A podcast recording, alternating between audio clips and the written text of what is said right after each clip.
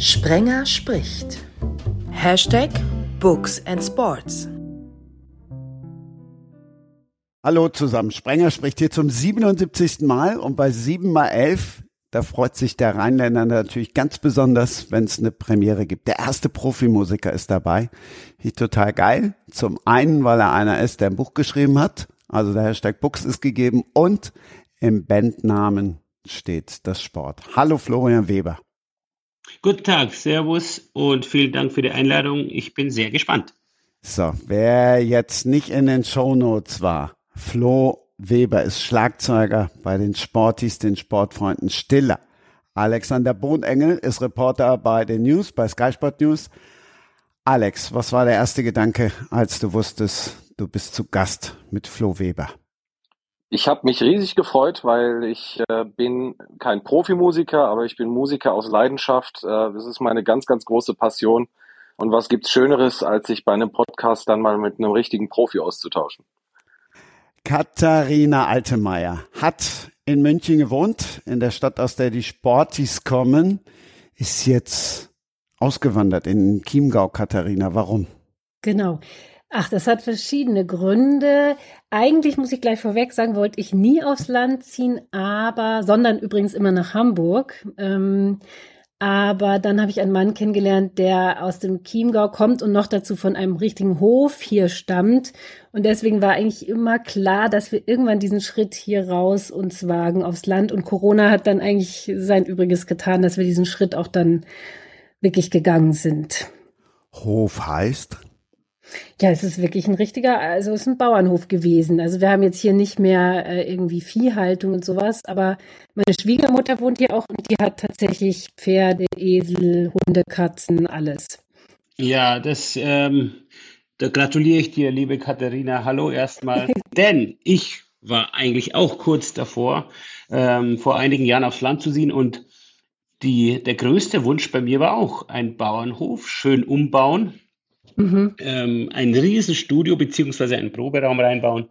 Ähm, und da beneide ich dich schon sehr, weil mir ist es eben nicht gelungen. Entweder haben wir nicht an der richtigen Stelle gesucht oder es war dann nicht ganz so viel Geld im Geldbeutel, um das umzusetzen. Mhm. Aber ich stelle es mir natürlich schon richtig, richtig toll vor. Und vor allem, äh, glaube ich, kann man da wahnsinnig kreativ sein da auf dem Land. Mit ja. viel Platz. Das stimmt, ja. Das, also, nee, kreativ sind wir hier auch so alle. Aber von wegen schön umbauen, das ist schon echt ganz schön, da ist echt viel zu tun. Also das hört nie auf. Ne? Also wir dachten erst, wir haben hier weniger zu tun als in München, aber tatsächlich haben wir irgendwie mehr zu tun. Das hätte ich mir echt nicht gedacht. So, das ist so das erste Aha-Erlebnis, dass wir hier viel mehr zu tun haben. Das kann aber auch Spaß machen. Also ich glaube, der Prozess, äh, was zu gestalten und ein Stück weit auch neu zu erfinden, das ist doch auch was Schönes. Ähm, weil ich kann es sehr gut nachvollziehen. Ich bin auf dem Land groß geworden. Mich hat es dann mal eine Zeit lang in die Stadt gezogen. Und jetzt im etwas gesetzteren Alter äh, möchte ich das Land nicht mehr missen. Die Ruhe, ähm, die Abgeschiedenheit. Äh, man kann einfach wunderschön auch mal in sich gehen. Man hat keinen Lärm um sich herum. Mhm. Und äh, das Gestalten, äh, wenn man denn ein eigenes Heim hat zum Gestalten, das ist, es ist ein schönes Gefühl, wenn man dann irgendwann mal nicht fertig ist, das ist man nie, aber wenn mhm. man es mal ein Stück weit gebracht hat. Wo bist du denn eigentlich? Wo, wo hältst du dich eigentlich gerade auf? Ich kann äh, leider ähm, bin ich ein bisschen weiter weg von euch. Ähm, bei uns ist das Wetter nicht ganz so schlimm wie bei euch. Ähm, hm. Es ist zwar ein bisschen bewölkt, aber wir haben noch keine Gewitterwarnung hier. Ich wohne in Rheinhessen, mitten in Rheinhessen, mhm. südlich von Mainz, in der Nähe der Kleinstadt Alzey, ganz genau in einem kleinen Dörfchen namens Wallertheim. Mhm. Das niemand kennt und das ist auch gut so. Vielleicht waren die Sportis mal auf Tour. Man kennt doch immer jeden Ort, wenn man so auf Tour ist, oder? Ja, das, das, stimmt. Also ich bin eigentlich geografisch schon ziemlich bewandert, kann mhm. mich auch jetzt in den 26 Jahren noch an die allermeisten, ich will vielleicht jetzt nicht mich zu weit aus dem Fenster lehnen und sagen, an alle Konzerte erinnern, aber hm. an die allermeisten. Jetzt Alzey oder Wallertal, das kenne ich jetzt nicht, musste aber kurz schmunzeln, weil ähm, ich habe tatsächlich vor sechs Jahren äh, mal ganz kurz auf dem Land gewohnt. Und das war sehr interessant, vielleicht auch interessant für die nachfolgende Thematik, was auch Katharinas Buch betrifft. Ähm, in Verleih äh, hieß der mhm. Ort, der ist bei Holzkirchen. Ja, ähm, ich, ja. Und wir haben uns da ähm, ein Jagdhaus gekauft, ein 300 Jahre altes Jagdhaus, das zum Schloss von Verleih gehörte. Und das äh, haben wir als sehr, sehr schön erachtet, als wir es besucht haben zweimal. Und nach dem Kauf allerdings war das ähm, für mich ganz schlimm auszuhalten, dort zu leben. Und ich bin mir sehr sicher, dass diese, ja, diese Unsicherheit oder diese Disbalance, die ich in dem Haus verspürte, äh, nichts mit dem, mit dem Landleben zu tun hatte, sondern tatsächlich mit dem Haus selbst. Und wenn man mir im Vorfeld gesagt hätte, äh, dass ich mal darauf sehr äh, sensibel reagiere, auf, eine, auf ein ja, Haus, auf ein Gebäude, dann hätte ich mhm. das nicht für möglich gehalten. Aber, aber für mich war dann das Landleben nach zwei Wochen beendet und ich habe mich wieder Richtung Stadt orientiert. Das ja also das war ein massiv beklemmendes ähm, Erlebnis. Und glaubst du, dass da irgendwas, also waren da, also jetzt mal jetzt ein bisschen spirituell fast, also waren da irgendwelche Energien in dem Haus äh, am Start, die du irgendwie spüren konntest oder, oder was glaubst du, was da los war? Also ich ähm, wäre, wie gesagt, auf, auf diese spirituelle Ebene ähm, nicht gekommen, ähm, dass, dass mich das mal beeinträchtigt. Aber es, es, also ich lege es jetzt mal ganz tatsächlich auf dieses Gebäude drauf zurück, äh, das sehr beengend war. Ähm, kleine Räume, dicke Mauern, mhm. kleine Fenster und mich ähm, nicht nur in der Kreativität. Ähm, blockierte, sondern auch äh, einfach im, in meinem Dasein da. Und ähm, das fand ich, also im Nachgang, nachdem wir es gelöst haben und uns davon wieder getrennt haben, habe ich das als sehr äh, äh spannend erachtet, dass mhm. mich sowas ähm, auf, auf so eine Art und Weise beeinflussen kann, dass ich mich dann gegen diesen Aufenthalt entscheide. Also ich will jetzt nicht sagen, ich hätte darin Angst gehabt, aber es war so eine Beklemmung vorhanden, äh, die mir ziemlich deutlich vor Augen geführt hat, dass ich, dass ich da nicht sein will. Ob das jetzt irgendein irgendwelche Energien waren oder, oder tatsächlich einfach nur diese, äh, diese Art der Architektur, Mhm. Ich kann es nicht sagen, bin einfach nur froh, dass wir dann ziemlich schnell den Schritt wieder daraus gewagt haben. Mhm. Das finde ich aber auch gut, das dann so schnell wieder äh, rückgängig zu machen. Ne? Muss man ja auch erstmal können. So. Ja, das habe ich, ich habe es natürlich im ersten Moment als Scheitern empfunden, ähm, mhm. Ähm, habe aber ziemlich schnell von vielen Seiten Zuspruch erhalten, dass das ja eher eine Stärke ist, dann so deutlich, so schnell zu erkennen, ja, hier will ich nicht sein, auch wenn man, wenn man mhm. dafür erstmal ja was investiert hat, nicht nur nicht nur finanzielles, sondern auch ja hm. äh, Münden aufgeben, Freundeskreis erstmal natürlich, es war jetzt nicht allzu weit entfernt, aber aber hm. durchaus einen neuen Ort finden, an dem ich mich eigentlich, ich glaube, so vom vom Landleben her ziemlich ziemlich gut integrieren hätte können. War das eigentlich von Anfang an da, dieses Gefühl und du hast einfach gemerkt, es geht nicht weg? Oder also war das am Anfang einfach ein bisschen fremd, wie das normal ist, wenn man äh, ein neues Haus einzieht äh, und äh, hat sich dann später verstärkt. Kannst du das beschreiben? Das würde mich mal interessieren.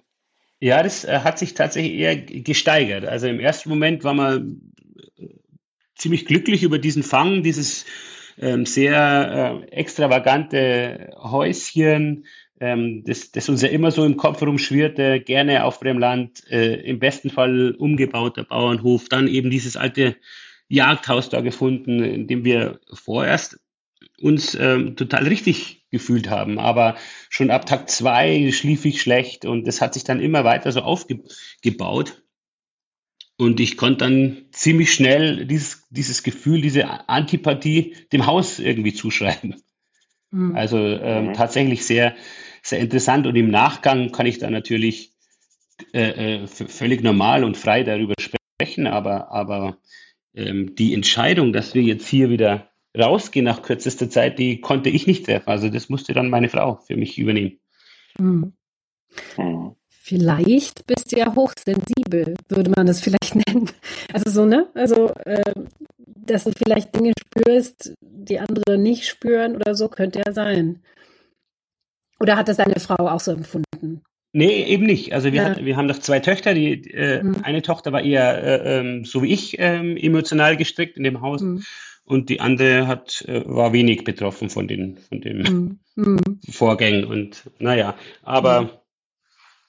ähm, die Entscheidung dann, ich, ich bin immer natürlich noch äh, äh so ein bisschen am Hadern, ob ich nicht auch so wie du auf dem Land gerne leben würde. Mhm. mhm. Aber der Schritt jetzt zurück hier in der Stadt, wir haben auch hier jetzt ein tolles Haus und ähm, mhm. ähm, den bereue ich jetzt natürlich nicht. Also nee. Ich kann hier perfekt arbeiten und alles bestens. Also ich meine, ich habe den Schritt ja auch nur gewagt, so unter der Prämisse, wenn es uns nicht gefällt, dann gehen wir, dann ändern wir es. Also das ist hier nicht in, also es darf nicht in Stein gemeißelt sein, weil sonst wird es irgendwie schwierig für mich so. Wenn ich jetzt wüsste, man muss auf ewig hier bleiben. Also das fände ich auch schwierig. Ja. Aber ich würde nicht nach München zurück wollen, ehrlich gesagt. Also wenn dann irgendwo ganz woanders hin oder so. Aber München irgendwie weiß ich auch nicht. Bin ich jetzt irgendwie mit so durch, habe ich das Gefühl. Ich bin eigentlich ziemlich gerne in hm. München. Ich finde den Standard mhm. toll, ich finde meine Freunde hier toll. Äh, und dadurch, dass ich natürlich sehr viel äh, reise und ähm, erleben darf, unter anderem auch Hamburg als meine Lieblingsstadt in Deutschland bezeichnen mhm. würde. In, ähm, die, die Städte, die wir bereisen, da finde ich Wien am tollsten. Also das ähm, ist natürlich ein, ein, dankbares Gefühl, dass ich dann hier meine, meine hm. Station mhm. habe, meine Heimat, die ich schön finde. Aber weil eben ich so viel erlebe. Würde jetzt ich nur immer hier arbeiten müssen, kann ich mir durchaus vorstellen, dass mich auch mm. woanders hinziehen würde. Mm. So. Aber gegen München kann ich persönlich nichts sagen. Nee, ich wollte auch bloß nicht diese blöde München-Diskussion anfangen. Ist ja auch irgendwie langweilig.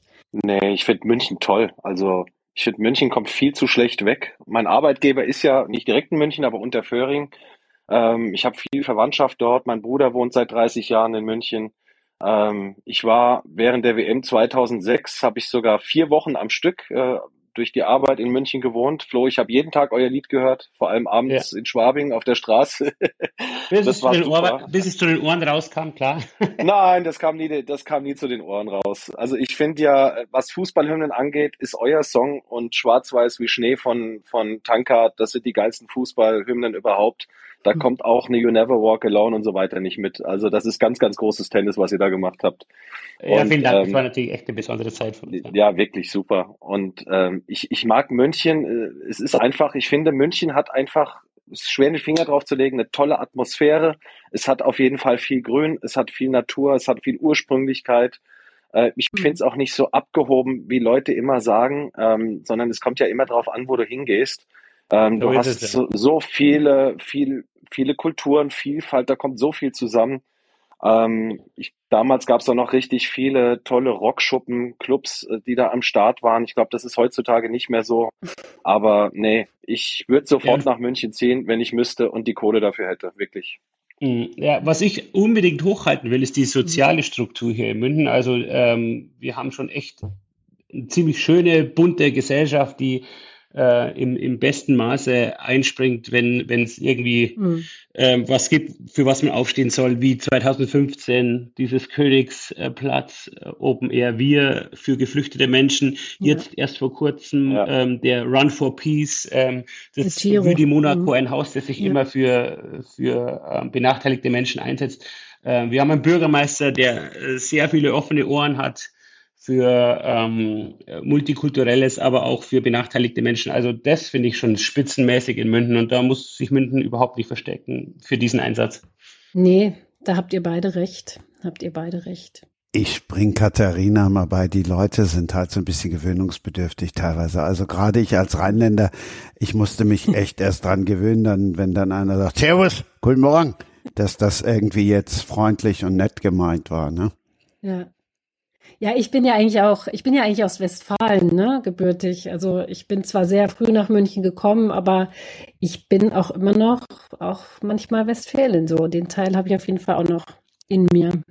Ja, aber das ist der, das ist der Münchner Grant, der mhm. durchaus ähm, echt falsch zu interpretieren ist. Äh, eigentlich ist es eine Form von Freundlichkeit, die etwas falsch betont ist, würde ich mal sagen. Mhm. Aber, aber, aber klar, man kann da wirklich auf die falsche Fährte kommen. Äh, muss aber dazu sagen, ähm, weil ich ja wirklich so viele Leute auch in anderen Städten treffe, äh, ich sage es ganz direkt, Arschlöcher gibt es überall. Also da muss ich, da muss sich keine Stadt irgendwie was einbilden. Nochmal mhm. aufs Haus zurück, Katharina. War da mhm. jetzt die Frau, getriggert, die jahrelang als Journalistin gearbeitet hat oder war die Frau hm. Getriggert, die jetzt als Therapeutin arbeitet? Ja, da hat mich vor allem dieses Thema Hochsensibilität getriggert. Also gar nicht jetzt die Journalistin oder die, die Therapeutin, sondern eben, ich habe erst mich jetzt so richtig mit dem Thema Hochsensibilität beschäftigt und gemerkt, dass ich, glaube ich, auch schon immer hochsensibel war, auch als Kind. Und ähm, deswegen habe ich mich da gleich gesehen, so ein bisschen in dem Haus, wie ich irgendwas merke, was, was sonst vielleicht niemand so spürt. Und genau, das hat mich getriggert. Die Journalistin hat's kalt gelassen. äh, pf, keine Ahnung. Naja gut, die Journalistin, die will immer irgendwas wissen oder ähm, aber nee, in erster Linie habe ich mich da selber gesehen, aber diese Hochsensibilität verbindet ja alles. Also hochsensibel zu sein und Journalistin zu sein, ist ja eigentlich super. Ne? Also da, da hat man ja vielleicht auch einen besseren Zugang zu Menschen oder erfährt von Menschen irgendwas, was man sonst vielleicht nicht erfahren würde. Oder man sieht irgendwas, vor allem, was man, was andere vielleicht nicht sehen. Also das alles verbindet. Und genauso kann ich es auch super äh, in meiner Beratung anwenden. Also ja, das, was ich eigentlich dachte, was doof ist, nämlich Hochsensibilität und Angststörung, ist eigentlich ganz toll. Kann dir für deine, für deine ähm, journalistische Tätigkeit die Adresse geben und du schaust mal, ob du irgendwie ein Büchlein drüber schreiben willst, das Geisterhaus oder irgendwie sowas. Also auf alle Fälle, weil du jetzt Triggern sprichst und weil du über, über ähm, ja, Sensibilität sprichst, ich habe es schon mal erwähnt, ich, ähm, ich hätte im Ansatz nicht gedacht, dass ich dafür irgendwie empfänglich wäre. Mhm. Oder weil du auch sagst, ähm, es gibt Menschen, die natürlich irgendwas sehen, was, mhm. was äh, zwischen den Ebenen mhm. hängt, äh, seien es jetzt Geister oder sowas. Also ich, ich nicht, dass ich die Menschen ausgelacht hätte, aber ich hätte im Ansatz nicht äh, für möglich gehalten, dass, dass sowas gibt oder dass ich letztlich damit irgendwie konfrontiert werde. Ich würde mich als sehr äh, selbstbewussten und souveränen Menschen äh, bezeichnen, der sehr gern Sachen ausprobiert, äh, auch gern auf die Schnauze fällt und daraus irgendwie lernt oder, oder halt auch nicht, dann hat es halt nicht geklappt. Da habe ich, ähm, ich bin neugierig, ich, ich will Dinge immer zum ersten Mal versuchen und da nie aufhören. Aber das hat mich dann doch so, so sehr irritiert, dass ich doch verwundert war. Ich will auch, also ich hatte auch keine Angst da, ähm, oder überhaupt, ich ha habe auch keine Ängste bis auf, äh, und das habe ich aber auch überwunden, Flugangst. Das, das war so ein, vielleicht mhm. vergleichbar mit einer, mit einer Flugangst, die ich erstmal auch unglaublich ohnmächtig gegenüberstand, mhm. äh, bis ich sie selbst wieder irgendwie so wegschieben konnte. Aber, aber ja, das, das war das Spannende bei dem Ganzen. Ich glaube, ich glaube trotzdem, Flo, du, du als Künstler, ich glaube, Künstler sind per se sensibel beziehungsweise hochsensibel, weil letztendlich Du bist ja einer, der, der die Töne, die da irgendwo umherschwirren, mit seinen Antennen auffängt. Und ich glaube, wenn du wirklich ein künstlerischer, hochkreativer Mensch bist, dann gehört einfach ein großes Maß an Sensibilität dazu. Ich weiß nicht, ob du das vielleicht auch bei deinen Mitmusikern und generell in dieser Szene so, so aufhängst. Das wäre jetzt mal meine Theorie. Ich meine es jetzt hier so im Hobbybereich schon zu beobachten die Leute, mit denen ich musiziere, die sind alle auf ihre Weise sehr, sehr sensibel. Jeder auf seine Weise. Aber da ist was, was eben die Leute, die keine Musik machen und nicht äh, musisch ähm, ihr Leben gestalten, was die eben nicht haben. Und ich glaube, das hat mit Sensibilität ganz viel zu tun. Ich gebe dir absolut recht. Also ich, äh, ich, ich glaube, der Umgang mit ähm, kreativen Elementen, mit der Kunst an sich, äh, lässt Menschen ähm, also auf alle Fälle empathischer sein, äh, wenn nicht sogar sensibler. Ja, da, da, das stimmt schon, ja. Mhm. Klar, den, den, den Tönen nachspüren, den, was, was kann man mit Tönen erreichen, was kann man mit Musik erreichen, was kann ich mit, mit äh, den Geschichten, die ich schreibe, mit den Büchern, äh, wen kann ich wie treffen, ja, das, das, ähm, die Überlegung gibt's natürlich schon immer und, und äh, wie will man was sagen, dass es irgendwo ankommen könnte und ähm, ja, da hast du recht. Deine, deine Sensibilität hat sich hat dich vielleicht auch vor irgendwas bewahrt. Ich weiß nicht, wie viele Menschen vielleicht in Häusern oder Wohnungen sind, äh, die, die ihnen überhaupt nicht gut tun, aber überhaupt nicht merken, dass es das Haus oder die Wohnung ist. Und du hast es gemerkt. Du hast gemerkt, woran es liegt. Ist doch schön. Um hm. da nochmal ja, zurückzukommen. Ja, vielen Dank. Mich würde nochmal interessieren, was du mit deiner Flugangst gemacht hast. Also das war massiv. Wir sind ja eine Band, die Gott sei Dank nicht weltweit äh, unterwegs sein muss, äh, aber wir haben zu dem damaligen Zeitpunkt, Anfang der 2000er Jahre in ähm, Spanien sehr oft ähm, Platten aufgenommen, die CDs aufgenommen und die Flugangst war äh, nicht grundsätzlich vorhanden, die hat sich entwickelt und blieb sehr lange. Und das war wirklich eine Beeinträchtigung, ähm, die mich ähm, ja lang begleitet hat. Ich hatte, wenn klar war, in, in drei Wochen wird geflogen, schwitzige Hände. Ich habe äh, während der Flüge, sobald es gerattert hat, sobald einmal irgendein Ton kam, der, den ich nicht zuordnen konnte, war für mich hundertprozentig klar, wir stürzen ab. Ich habe fremden Menschen in den Oberschenkel äh, gegriffen, also wirklich äh, auch so mit verhindert, dass wir in Japan, in Brasilien spielen konnten, obwohl Angeb äh, Angebote da war, äh, was mir im Nachhinein furchtbar leid tut. Ich hatte aber irgendwann tatsächlich eine, eine, ein, so ein, ein, eine Übereinkunft mit mir selbst, das mhm. genauer zu betrachten, dass es doch äh, statistisch nicht möglich sein kann, mit dem Flieger abzustürzen, während man unten auf der Straße in einem Jahr, was weiß ich, 120 Konzerte spielt und da ist, äh, offenbar nichts passiert. Und diese Auseinandersetzung zwischen der Statistik äh, mhm. und einem Vertrauen aufbauen wieder zum ja, zum Piloten, dem man ja eigentlich quasi sein Leben in die Hand legt, ähm, habe ich irgendwie und, und mit, dem, mit dem Wissen, ich will jetzt nichts verpassen. Ich meine, mittlerweile sind wir ja auch ähm, ökologischer unterwegs und fahren Strecken mit dem Zug, die man noch vor zehn Jahren mit dem Flugzeug geflogen ist, aber nichtsdestotrotz, so mhm. habe ich geschafft, dass ich einfach wieder im Flieger saß, äh, sitzen kann und, mhm. äh, und das lustigerweise, ich bin erst vor kurzem wieder äh, nach langer Zeit geflogen und das richtig genossen habe. Also das war mhm. wirklich so eine eigene Auseinandersetzung damit äh, und das hat Gott sei Dank geklappt. Ja, cool. Flo, ich finde mich da so 100 Prozent wieder. Ganz genau dieselben Gefühle, genau dieselbe Entwicklung. Also jetzt weniger mit Konzertreisen, sondern anderen, aber mir ging es ganz genauso. Ich war immer 100 Prozent davon überzeugt, so, das war's jetzt. Wie schlimm. Ja, das ist, das ist echt doof. Also da, eine Kleinigkeit reicht, ja. Und äh, ich denke schon, mein, mein Leben zieht an mir vorbei, ja. Und äh, ich glaube, bei mir haben sie einfach dann eine gewisse Anzahl von Flügen, die zum Glück gut gegangen sind, äh, gemacht. Und mulmig ist mir immer noch, aber ich habe mit der Zeit so ein Grundvertrauen, habe ich dann jetzt schon irgendwann mal kriegen können, was das Fliegen angeht. Aber so richtig gut geht's mir dabei nie. Ich glaube, das hat auch damit zu tun, weil das einfach für mich immer noch so wahnsinnig unvorstellbar ist, dass man dann, keine Ahnung, 10, 15, 20 Kilometer in der Höhe ist und wie schnell das ist, äh, dass das überhaupt geht. Eigentlich denke ich immer, das geht doch gar nicht. Deswegen musst du abstürzen. Das alleine hätte schon als Grund gereicht. Ähm, ja, und man kann, man kann auch nicht einfach schnell mal vorgehen und sagen, kannst du mal kurz anhalten, ich brauche frische Luft. Das geht jetzt irgendwie mit. Also es ist wirklich, also, ähm, ja. es tut mir auch leid für jeden, der das hat, gell? Und hm. ähm, hm.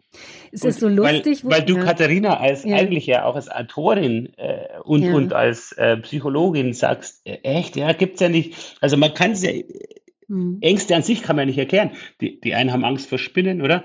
Die anderen ja, ja, vor. Der Inhalt ist es egal. gibt ja die verrücktesten Angstzustände ja. vor Kaugummis gibt, oder was weiß ich. Ja, äh, die beste ist, also meine liebste ist die Angst, von Enten angestarrt zu werden.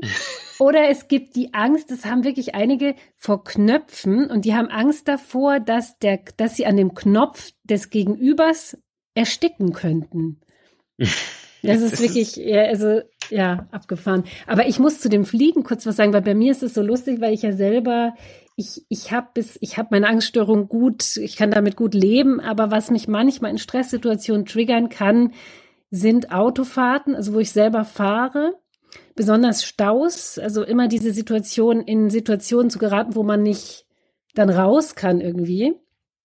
Aber beim Fliegen habe ich überhaupt keine Angst, weil da ist das Problem, also da ist bei mir das Thema, da steige ich ja ein und gebe sofort die Verantwortung ab. Und das finde ich total in Ordnung. Ich finde es eher schwierig, wenn ich weiß, ich habe die Verantwortung.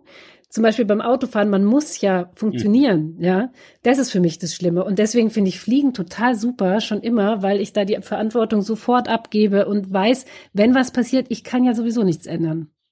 Das ist interessant, ähm, sehe ich genau andersrum. Also wenn man, wenn man die Kontrolle abgeben muss, das gehört ja. eigentlich viel mehr Vertrauen dazu. Also es würde ja bedeuten, im, im Umkehrschluss, du jetzt nicht du zweifelst, aber, aber deine eigenen Fähigkeiten genau. sind dir irgendwie äh, suspekter genau. als, als die Fähigkeiten der anderen. Das ist äh, total spannend. Ja. Ja. Ja, ist lustig. Aber das habe ich ja noch nie gehört, dass eine mhm. Angst davor hat, von einer Ente angestarrt zu werden. Ja, doch. Doch. Also ich hatte jetzt noch nie einen Klienten mit so einer Angst, aber ja, Also ich glaube, es ist ähm, frei, wenn du frei, wenn du irgendwas frei erfindest und das gibt, dass man da also vor unterm Tisch klebende Kaugummis. Ich glaube mhm. irgendwie so, das ist unerschöpflich diese mhm. diese Angstpalette. Ich glaube auch. Ja, es gibt sowieso nichts, was es nicht gibt. Aber Katharina hat das mhm. damit zusammen, also wenn du mal so ganz analytisch, ich bin jetzt total naiv, weil ich mhm. von Psychologie keine Ahnung habe, aber ist diese, diese Ängste zu entwickeln, ist es überhaupt möglich, weil wir, ich sag mal, in einer Zeit, in einer Gesellschaft leben, in der man Zeit hat, sich über diese mhm. Dinge Gedanken zu machen, diese Ängste zu entwickeln? Hat das was damit zu tun? Ähm, das ist eine interessante Frage, die du stellst. Also ich, ehrlich gesagt, ich, ich kann das nicht beantworten, aber es gibt Leute, die sagen ja und es gibt Leute, die würden das mit Nein beantworten. Also einen, den ich sehr schätze, ist ein systemischer Therapeut, der heißt Dr. Bernd Schumacher.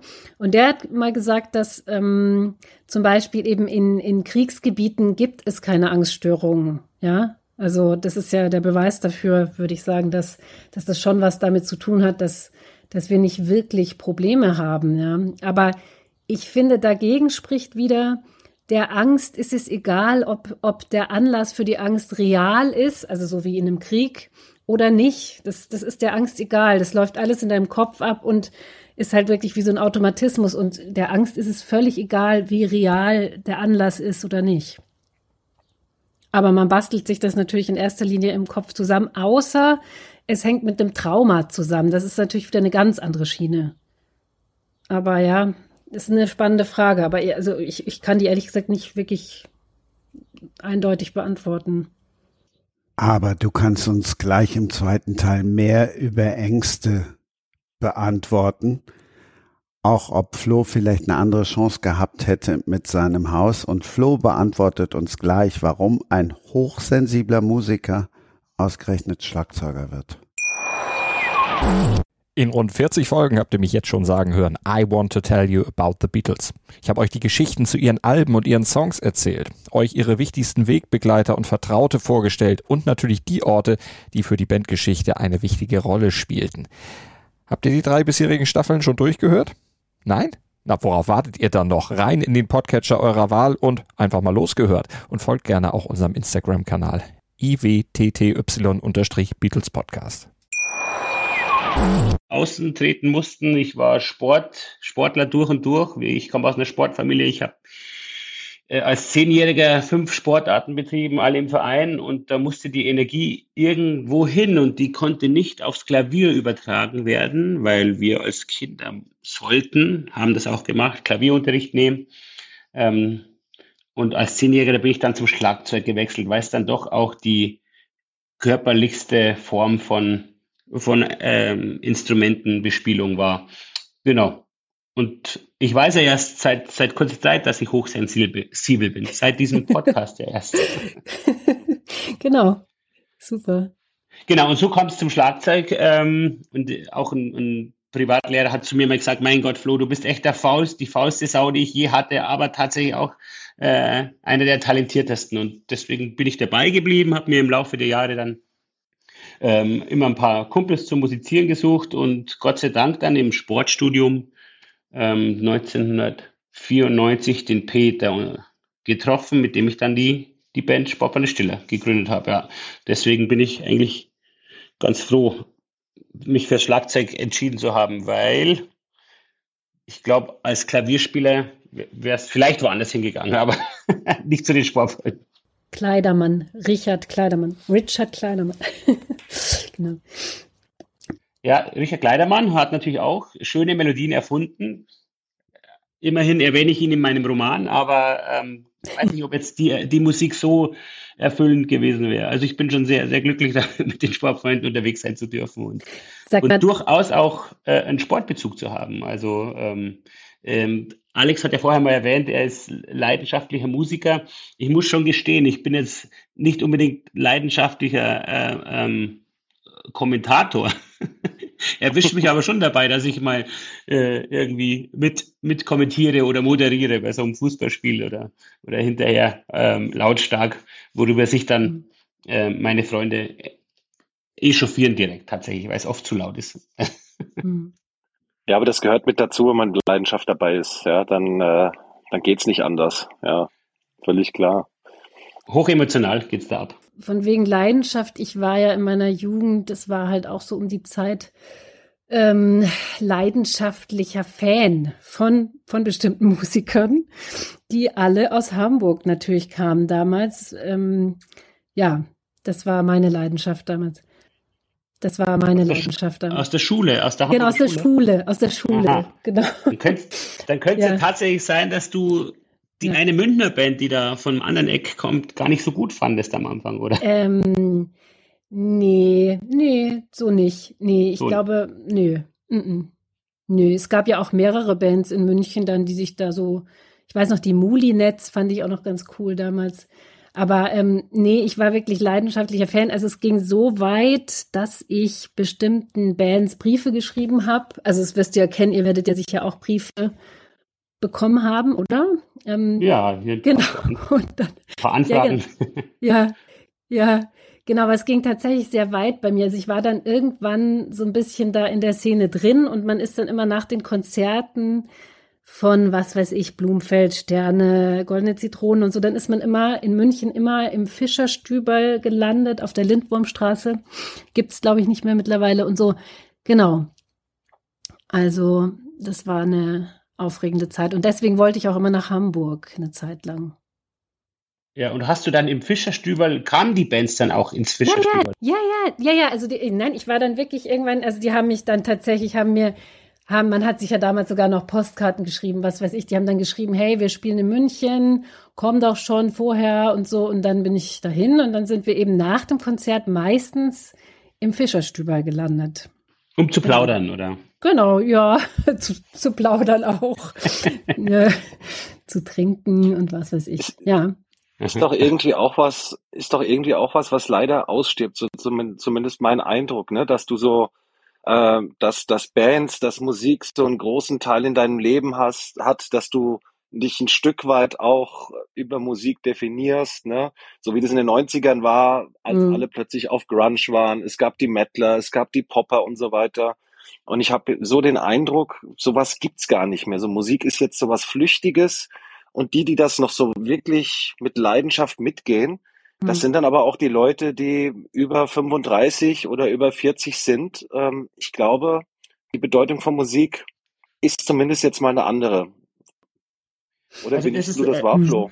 Ja, total spannende mhm. Feststellung. Ich glaube nur, mhm. dass ich will nicht so weit gehen, dass die Leidenschaft eine andere ist, aber der Konsum von äh, Musik hat sich extrem verändert äh, durch die Technisierung, durch natürlich das Streaming, mhm. ähm, die Wahrnehmung, ähm, wie Musik ähm, ja, konsumiert wird, ist eine viel schnellere und ähm, mhm. das ist nicht mehr vergleichbar. Ich glaube mhm. weiterhin, dass, Mus dass Musik der stärkste Sozialisierungsfaktor ist, also dass man sich über Musik am stärksten sozialisiert, ist glaube ich weiterhin.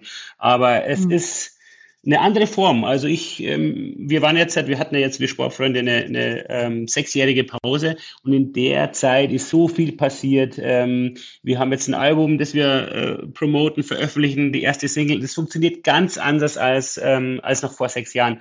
Und mhm. ähm, ich bin da schon auch noch sehr nostalgisch eingestellt und mir geht es schon ab, dass ähm, beim Streaming offenbar ein Booklet von einer CD nicht mehr wichtig ist, die Texte nicht mehr wichtig sind, mhm. ähm, um nachzulesen, darin zu forschen, da sich zu tümmeln.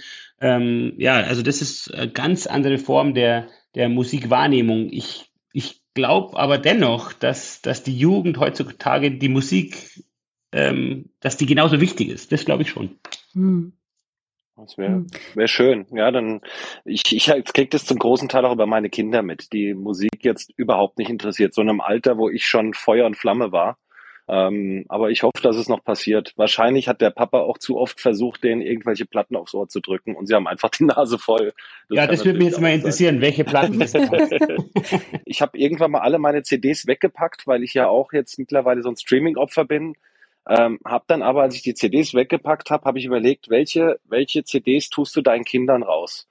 Und ich bin dann irgendwie, es ging relativ schnell, es hat keine fünf Minuten gedauert. Ich habe von Queen Night at the Opera rausgeholt, Super Unknown von Soundgarden, mhm. Nevermind von Nirvana und das ich uh, There's Nothing Left to Lose von den Foo Fighters. Das habe ich jetzt einfach gefühlsmäßig, habe ich das rausgenommen, habe gesagt, so, ich will, dass mein Kind das irgendwann mal hört. Und einfach mal, nicht weil ich jetzt will unbedingt, dass mein Kind ein Rockfan wird, aber weil ich will, dass sich diese Welt ihm mal erschließt, weil ich weiß, wie viel mir das gegeben hat. Und äh, würde mich halt, ist vielleicht der falsche Ansatz, weil das, was äh, früher hip war, Nirvana, Foo Fighters, Metallica und so weiter, ich habe gelesen, Metallica wird jetzt als Dead Metal bezeichnet. Ja, ja. also das ist Metal für die alten Papas, ja. Und äh, da denke ich, ja, okay. ja, ähm, und da habe ich gedacht, okay, es ist vielleicht der falsche Ansatz. Das ist so, als hätte man mir damals äh, die Platten von den Rolling Stones und den Beatles übergebraten, die ich zwar trotzdem toll finde, aber es wäre vielleicht nicht mein ursprünglicher Zugang zur Musik gewesen. Ja, das stimmt, aber ähm, ich denke, äh, wir dürfen trotzdem nicht aufhören, ähm, die, die Musik, die für uns wichtig ist oder war, unseren Kindern vorzuspielen, die nehmen sich's, wenn es äh, ebenso denken wenn eben nicht, dann muss man natürlich auch offen sein. Äh, aber es war ja immer schon so, äh, der Wandel der Musik, der, der war ja immer zugegen und vielleicht muss man es nur immer lang genug aushalten, ähm, dann kommt sie wieder. Also äh, darauf mhm. hoffen wir Sportfreunde ja. Die, uns gibt es jetzt seit 26 Jahren. Ich glaube, irgendwann, wow. mhm. wenn wir noch ein paar Jahre warten, sind wir wieder der heiße Scheiß. Also mhm. das ist doch äh, ganz schön zu beobachten. Ja, bei 26 Jahre, das ist doch toll. Das ist ja, mhm. das ist Wahnsinn. Also da könnt ihr echt stolz sein. Absolut, ja. Und das äh, funktioniert jetzt gerade wieder so ähm, furchtbar schön und furchtbar toll, äh, so kreativ und mit so einem guten Vibe, wie man jetzt lange nicht hatten. Ja, gut, klar, wir hatten ja die Pause. Pandemie tat natürlich mhm. grundsätzlich mhm. sein Übriges, was äh, Kultur und Musik betrifft. Äh, aber davor war das Verhältnis nicht mehr, nicht mehr ganz so toll, auch zum letzten Album. Aber mittlerweile haben wir uns gefunden und genießen das schon sehr, äh, nehmen das so wie, wie eine Zugabe. Mhm. Und wie ist es dann für euch nach so einer langen Zeit jetzt wieder live zu spielen? Also hat man da, also wie sieht's da aus mit so Ängsten? Ähm, Ängste äh, zu scheitern, meinst du, oder nicht äh, Erwartungen zu erfüllen? Oder meinst du Ängste noch vor, hm. vor der Pandemie?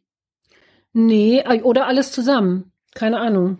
Also wir, wir, ja. wir haben uns arrangiert mit der, mit der Pandemie, haben da ähm, intern ähm, eine Lösung gefunden, wo wir uns selbst noch mit Tests ähm, irgendwie absichern. Andererseits ähm, merken wir, dass das Publikum so lechzt nach Konzerten und da, da schwimmst du natürlich mhm. irgendwann mit so einer Euphorie mit.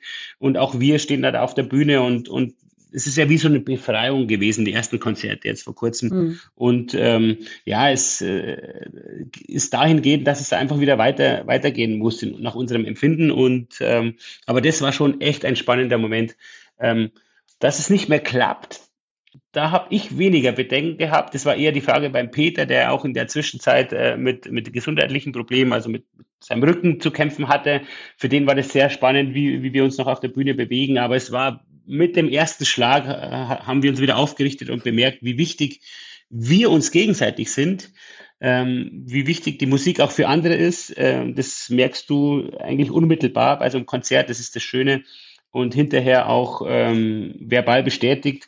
Also das war schon ein, wirklich ein toller Aufschlag. Äh, das genießen wir gerade schon sehr. Ähm, mhm. Aber ich habe es vorher auch schon mal kurz erwähnt. Wir sind eine Band, die ähm, eigentlich äh, immer mit einem Augenzwinkern durchs Leben geht, nie, nie groß der Perfektion irgendwie was geschuldet hat, sondern äh, äh, einfach machen, schauen, was rauskommt. Ähm, mhm. Deswegen hatten wir auch nie Angst, irgendwie zu versagen oder, oder irgendwas nicht zu erfüllen. Eher vielleicht mal Zweifel, äh, klappt heute, ähm, hoffentlich klappt es heute so wie sonst auch, aber so richtig Bammel, ähm, kann natürlich jetzt nur für mich sprechen, aber hatten wir jetzt halt eigentlich äh, nie. Ich hatte mal Zweifel in der Zeit, in der Pause, da hatte ich Zweifel bis hin zu, zu einer Angst, dass es uns eventuell nicht mehr geben könnte. Ja, das war so ein, so ein Bedenken, das sehr massiv war tatsächlich, ja. Mhm. Aber jetzt, wo es weitergeht, ist es einfach nur ein Gefühl der, der, der Euphorie und der, der Feststellung, dass es ganz was Richtiges ist. Hm. Guck mal, deshalb hatte ich Katharina eingeladen, weil ich dachte, dass ihr vielleicht Ängste habt, auf die Bühne zurückzukehren. Jetzt können wir Katharina wieder ausladen, finden wir doch keine Basis. Okay. Nein, nee, aber ich hatte wirklich auch gedacht, dass ihr nach so langer Zeit, dass du dann ein bisschen Bammel hast vor der Rückkehr auf die Bühne. Also ich, wie gesagt, überhaupt nicht, aber ich tue mir sehr leicht mit, mit äh, Auseinandersetzung künstlerischer Art in jeglicher Hinsicht. Also ich hatte jetzt in der Pandemie auch ein Musikprojekt mit meinem Bruder. Mir war irgendwie äh, egal, wie andere dazu stehen. Ich hatte da Lust drauf und äh, ich will es umsetzen und habe vielleicht auch nie so den Riesenanspruch und und ähm, also ich ich lege auch äh, bei den Sportfreundenkonzerten nie so die, die, die Riesen, den Riesenanspruch vorweg, aber weil ich meine, wenn, wenn man was 26 Jahre macht, dann es, dann gewinnt man zwar keine Routine, aber man wird halt souveräner schon. Und, äh, und das Wissen, dass wir für manche Leute wichtig waren, das, das herrschte immer vor. Also, wie gesagt, Peter würde wahrscheinlich jetzt anders antworten, weil er auch ähm, etwas äh, Zweifel seinem, seinem Körper gegenüber hatte. Ähm, und ja, aber auch, auch da haben alle Knochen und, und Muskel gehalten. Ähm, wir sind natürlich auch äh, weiterhin gewillt, eine große Hörerschaft zu haben. Das würde ich aber eher mit, mit ähm, ja, einer spannenden Hinterfragung bezeichnen als mit Angst. Also ich würde jetzt hm. tatsächlich behaupten, wir haben keine Angst, dass das Comeback ähm, scheitert oder dass wir nicht mehr ankommen könnten. Das würde zu weit gehen, um da bei, also von Angst zu sprechen. Tatsächlich. Hm. Ich meine, der Alex wird es ja auch bestätigen können. Das ist ja auch ein alter Hase im, in dem Geschäft. Man, man wird doch du wirst doch keine Angst haben, äh, einen Weltmeister zu interviewen. Es ist dann, wenn dann doch eher so eine so ein schönes Lampenfieber oder so eine, eine positive Aufregung. Ja, äh, gebe ich dir recht. Wobei ich mir dann oft auch die Frage stelle, ich glaube, dass es ein fließender Übergang von Lampenfieber zu Angst gibt irgendwie. Ne? Irgendwann wird das Lampenfieber vielleicht auch zu viel und dann ist hm. es so ein bisschen ungesund. Ne? Also ich, es mhm. gibt immer mal wieder Situationen, da würde ich schon sagen, das ist dann ich will nicht sagen mit einer Angst vergleichbar, aber ähm, es drückt sich, es drückt sich ganz ähnlich aus, so so so körperlich und es grummelt so komisch und eigentlich denkt man so, oh, irgendwas in mir will das nicht, aber dann dann weißt du, okay, die Kamera läuft und dann dann dann funktionierst du einfach und dann ist es auch mhm. weg. Ich glaube, das ist auch bei einem Gig, äh, Gig ganz ähnlich, ne? Wenn wenn ihr vielleicht äh, von einer riesen Publikum spielt und dann ist da sicherlich auch die Aufregung vielleicht mal ein bisschen größer, aber sobald du dann, ähm, glaube ich, das erste Mal vier anzählst und es geht los, dann bist du, glaube ich, im Tunnel, ja. Und glaube, solange das im Tunnel alles gesund ist, das Gefühl, das du hast, dann ist alles okay. Dann ist Adrenalin im Spiel und so weiter. Ähm, ja. Deswegen, Angst ist es, glaube ich, bei mir nicht, nee. Ja, das stimmt, aber weil du auch gerade das erwähnst, äh, Angst, das, das müsste man fast definieren, weil du hast ja vom fließenden Übergang gesprochen. Wann mhm. ist wann sind Zweifel oder wann sind, äh, mhm. wann ist Nervosität, Angst? Gibt es da eine klare Bezeichnung? Ist es, wenn, mhm. wenn ähm, die, der Geist deinen Körper blockiert oder ab wann wird was als Angst bezeichnet? Das ist ja total interessant, ab, ab wann man das so definieren kann, so klar. Also ich finde auch noch interessant übrigens zu dem Thema, ab wann die Angst sozusagen man die als gestört bezeichnen kann, weil das würde ich sagen, ist überhaupt erst ab dann, wenn man sich überlegt, wie man es vermeiden kann, ja, also dass man sich nur im Kopf schon zurechtlegt, wie kann ich verhindern, dass, Punkt, Punkt, Punkt. Dann wird es zu einer Angststörung. Vorher ist Angst eigentlich immer was Gutes. Es ist einfach eine Schutzfunktion. Also im Grunde ist es ja einfach eine, eine, eine körperliche und psychische Reaktion, die uns sagt, hey, da ist vielleicht irgendeine Gefahr oder bei so Sachen wie jetzt Interviews mit Stars oder so ist doch ganz klar, dass man da irgendwie kurz aufgeregt ist. Also das finde ich hat mit einer also mit einer krankhaften Angst sowieso gar nichts zu tun. Also ich finde, es wird erst dann seltsam, auch wenn quasi die Angstreaktion in keinem sinnvollen Verhältnis mehr zu dem eigentlichen Auslöser steht, ebenso wie mit den Knöpfen oder den Enden. Ne? Also dann ist es, ist es gestört. Und wenn man anfängt zu überlegen, wie man es verhindern kann und wenn, wenn man, also bei mir war es teilweise in meinem Leben so, dass ich nicht mehr selber entschieden habe, sondern die Angst hat entschieden, was ich kann und was nicht. Also wenn eine gewisse Ohnmacht einfach dich leitet oder oder genau ja. Beziehungsweise ich hätte gerne, ich glaube, ich hätte gerne nach dem Abi oder so in meiner Studentenzeit, ich wäre wahnsinnig gerne länger nach Frankreich mal gegangen, aber ich habe mich einfach aufgrund der Angst nicht getraut, weil ich auch immer an fremden Orten so mit Angstzuständen zu tun hatte, so oft auch so, das waren noch damals so soziale Ängste, immer in Gruppen, die ich nicht kannte, mit Essen und so ganz schwierig. Und deswegen habe ich mich da nie irgendwie, hätte ich mir nie getraut, in so ein, so ein, so ein Auslandssemester oder so. Und das hätte ich aber sehr gerne gemacht.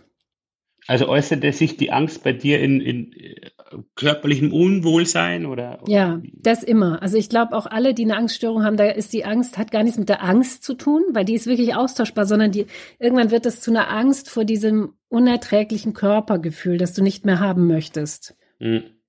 Also wir haben uns jetzt mit den Sportfreunden ähm, bei zwei Liedern an, an ähm, ja, krankhaftes ähm, Angstgefühl gewagt. Das eine äh, heißt Wächter und ähm, da geht es um, um Depressionen, mhm. ähm, die ich mitbekommen habe von einem Musikerkollegen von uns und dem einfach noch vier Zeilen, also tröstende Zeilen hinterhergeschickt habe nach unserem Telefonat und aus diesen Zeilen entstand dann tatsächlich ein Lied, mhm. das einfach als, als ähm, ja, Außenstehender eines äh, angstbehafteten Menschen da bleibt ja nur ähm, die Tatsache, einem be bedingungslos zu vermitteln, ähm, dass man, dass man ihm zur Seite steht und dass, ähm, dass man ihn begleitet und ihn stützt. Mhm. Aber letztlich äh, ist die Aussage, gehen muss er dann letztlich selbst. Also ähm, mhm. äh, und, und ich, wir fragen uns da, und das, das zweite Lied ist, das heißt Ibrahimovic, lustigerweise, äh, und versucht das Angstthema äh, etwas augenzwinkern zu betrachten, dass man quasi, ich habe keine Angst, es wird mhm. schon gut gehen und wenn sie doch mal kommt, hole ich Ibrahimovic. Also mhm. ähm, äh, in keinster Weise ähm, soll dieses Thema despektierlich behandelt werden, mhm. aber das ist dann eher so der große Bruder, der Geist, den man, mhm, den man halt so heraufbeschwört, um, um dem entge irgendwas entgegenzustellen. So wie es bei mir ein mhm. bisschen bei der Flugangst auch war, äh, dass ich mir irgendwie halt selbst äh, gesagt habe, du, du, du musst dich jetzt selbst so aufbauen und so aufblasen, dass du die Angst wegschiebst. Ähm, mhm. Und äh, ja, das ist, da bin ich auch gespannt, wie die Leute das aufnehmen, ob man uns da so leicht vorwirft, hey, ihr habt schon ein bisschen ein Vogel, ihr wisst, ihr wisst ja überhaupt gar nicht, was Angst macht. Und, und wir trauen uns aber sagen, doch, wir, wir würden schon sagen, dass wir es wissen und wollen aber aus verschiedenen Blickwinkeln da mal draufschauen. Und man kann es eben versuchen mit der humorvolleren Seite, ohne es lächerlich zu machen und eben dann mit der ja, jederzeit ähm, zur Seite stehenden Perspektive. Ich finde, es klingt gut. Außerdem wirst du jetzt spätestens zum Angstexperten, wenn Katharina über ihr Buch spricht, Hallo Angst, wie Panikattacken und Angststörungen ungeahnte Kräfte wecken können. ja, genau. Genau, ja, also meine These ist ja, deswegen heißt es ja Hallo Angst. Also erstmal nochmal, Flo, ich finde mit Ibrahimovic, das klingt gut und ich finde diesen humorvollen Ansatz total super. Ähm, grundsätzlich ist meine Haltung, deswegen heißt mein Buch Hallo Angst, mein Podcast auch. Ähm, wegschieben, das glaube ich, ist, finde ich schwierig, sondern Hallo sagen, fände ich jetzt so, das ist so mein Weg irgendwie, den ich gewählt habe, weil ich eben Jahrzehnte versucht habe, die Angst wegzuschieben auf unterschiedliche Arten, also sei es mit Therapien oder mit Medikamenten, was auch immer. Und es hat halt nie funktioniert, also über Jahrzehnte nicht, es kam immer wieder. Und dann habe ich mir halt gedacht, hm, wenn das nicht funktioniert, dann versuche ich doch einfach mal das Gegenteil. Das Gegenteil wäre dann irgendwie mal Hallo zu sagen, anstatt Tschüss. Und das funktionierte dann ziemlich gut. Das ist nur, also das geht nicht von heute auf morgen. Ähm, ich habe dann wirklich mich mit der Angst auseinandergesetzt und tatsächlich bin so ein bisschen auch eben von wegen kreativ, von wegen humorvoll, bin so ein bisschen auch ins Gespräch mit ihr gekommen. Ne? Und das mache ich bis heute, dass ich mit, mit der Angst spreche. Es gibt auch viele, die ihre Angst Namen geben. Ich habe zum Beispiel eine Klientin, da heißt die Angst Otto. Ähm, und so, also dieser, dieser kreative, auch humorvolle Ansatz, der ist mir sehr nah. Nur wegschieben, glaube ich, funktioniert eben in meinem Fall jetzt nicht. Hm. Also man macht die Angst greifbar, indem man sie personifiziert oder, genau, oder zumindest genau. erst einmal begrüßt und an sich nimmt. Genau, genau. Hm. Ja. Und dann ist es so, dann merkt man auf einmal, hey krass, was hast du immer für eine Energie aufgewendet, um sie loszuwerden. Ja, das ist ja eine Wahnsinnsenergie. Auch, auch ich, im Job, sie geheim zu halten und so weiter, solche Geschichten. Kommt drauf an, wo man jetzt arbeitet, aber das ist ja, machen, glaube ich, viele so.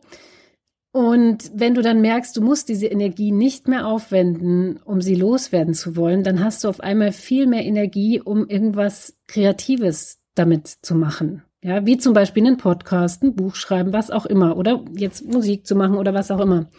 Das war so mein, mein Aha-Erlebnis, dass ich diese Energie ganz in eine ganz andere Richtung bringen kann.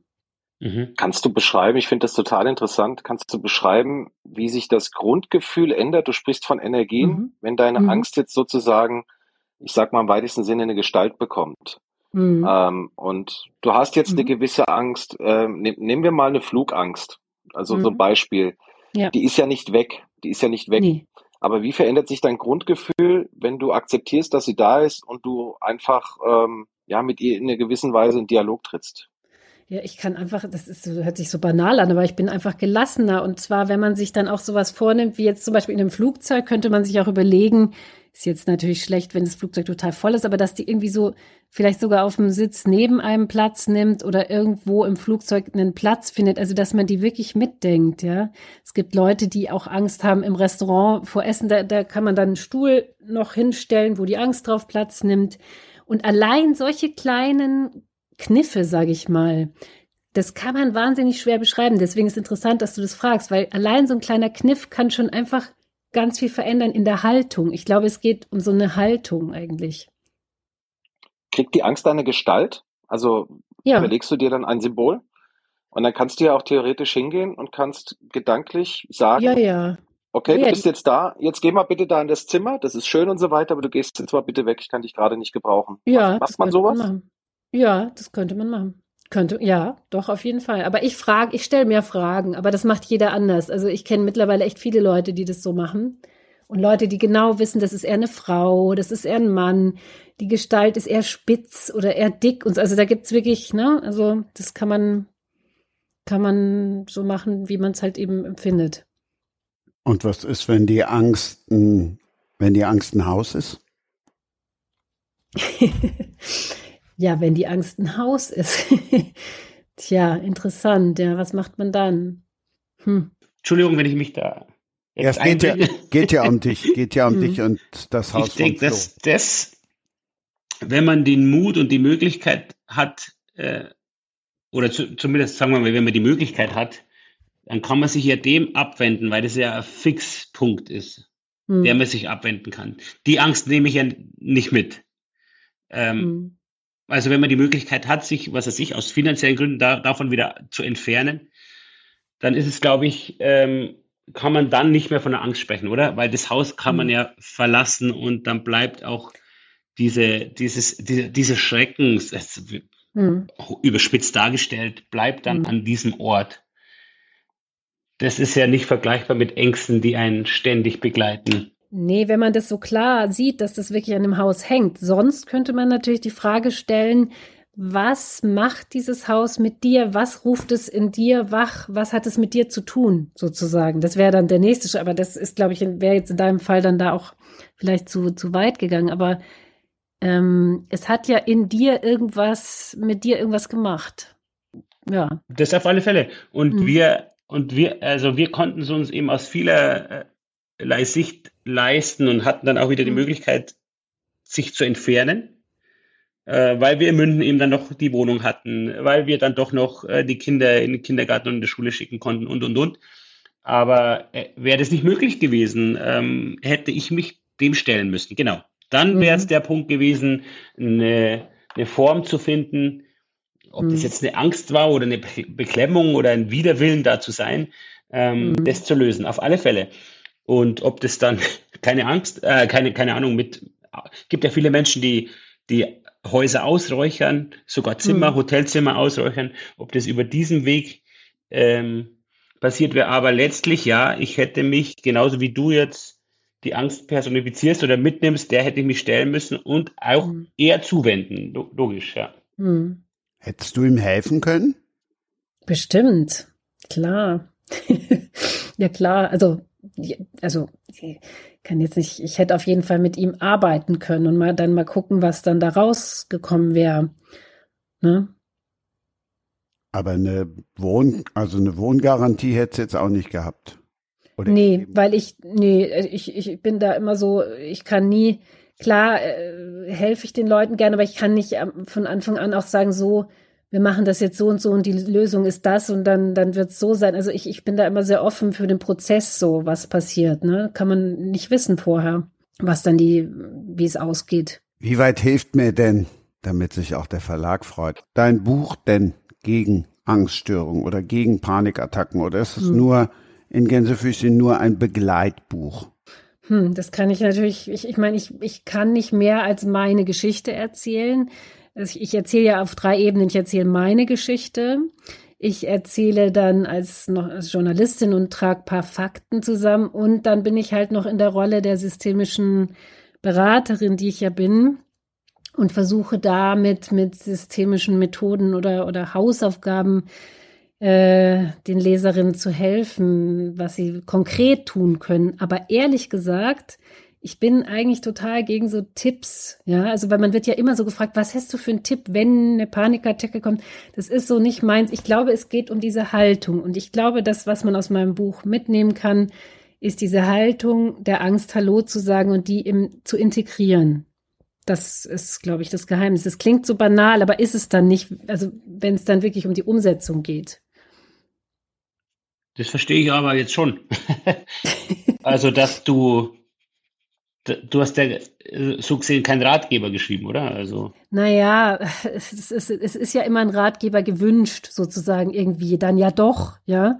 Aber eigentlich muss ich sagen, ich bin total gegen diese Tipps. Ja, man wird ja auch oft in dieser Zeit jetzt speziell zum Thema Ukraine-Krieg, äh, Corona, Klimakrise gefragt, ja, was soll man denn da tun? Und hast du da einen Tipp? Und dann geben irgendwelche Leute äh, seltsame Tipps wie äh, Atmung und atme so und tu Linsen von, von deiner Hosentasche in die nächste und so. Also, und sowas, das finde ich nicht gut, weil ich glaube, dass es auf die Grundhaltung ankommt. Weil wenn ich die mal habe und verinnerlicht habe, dann kann kommen, was will, so ungefähr.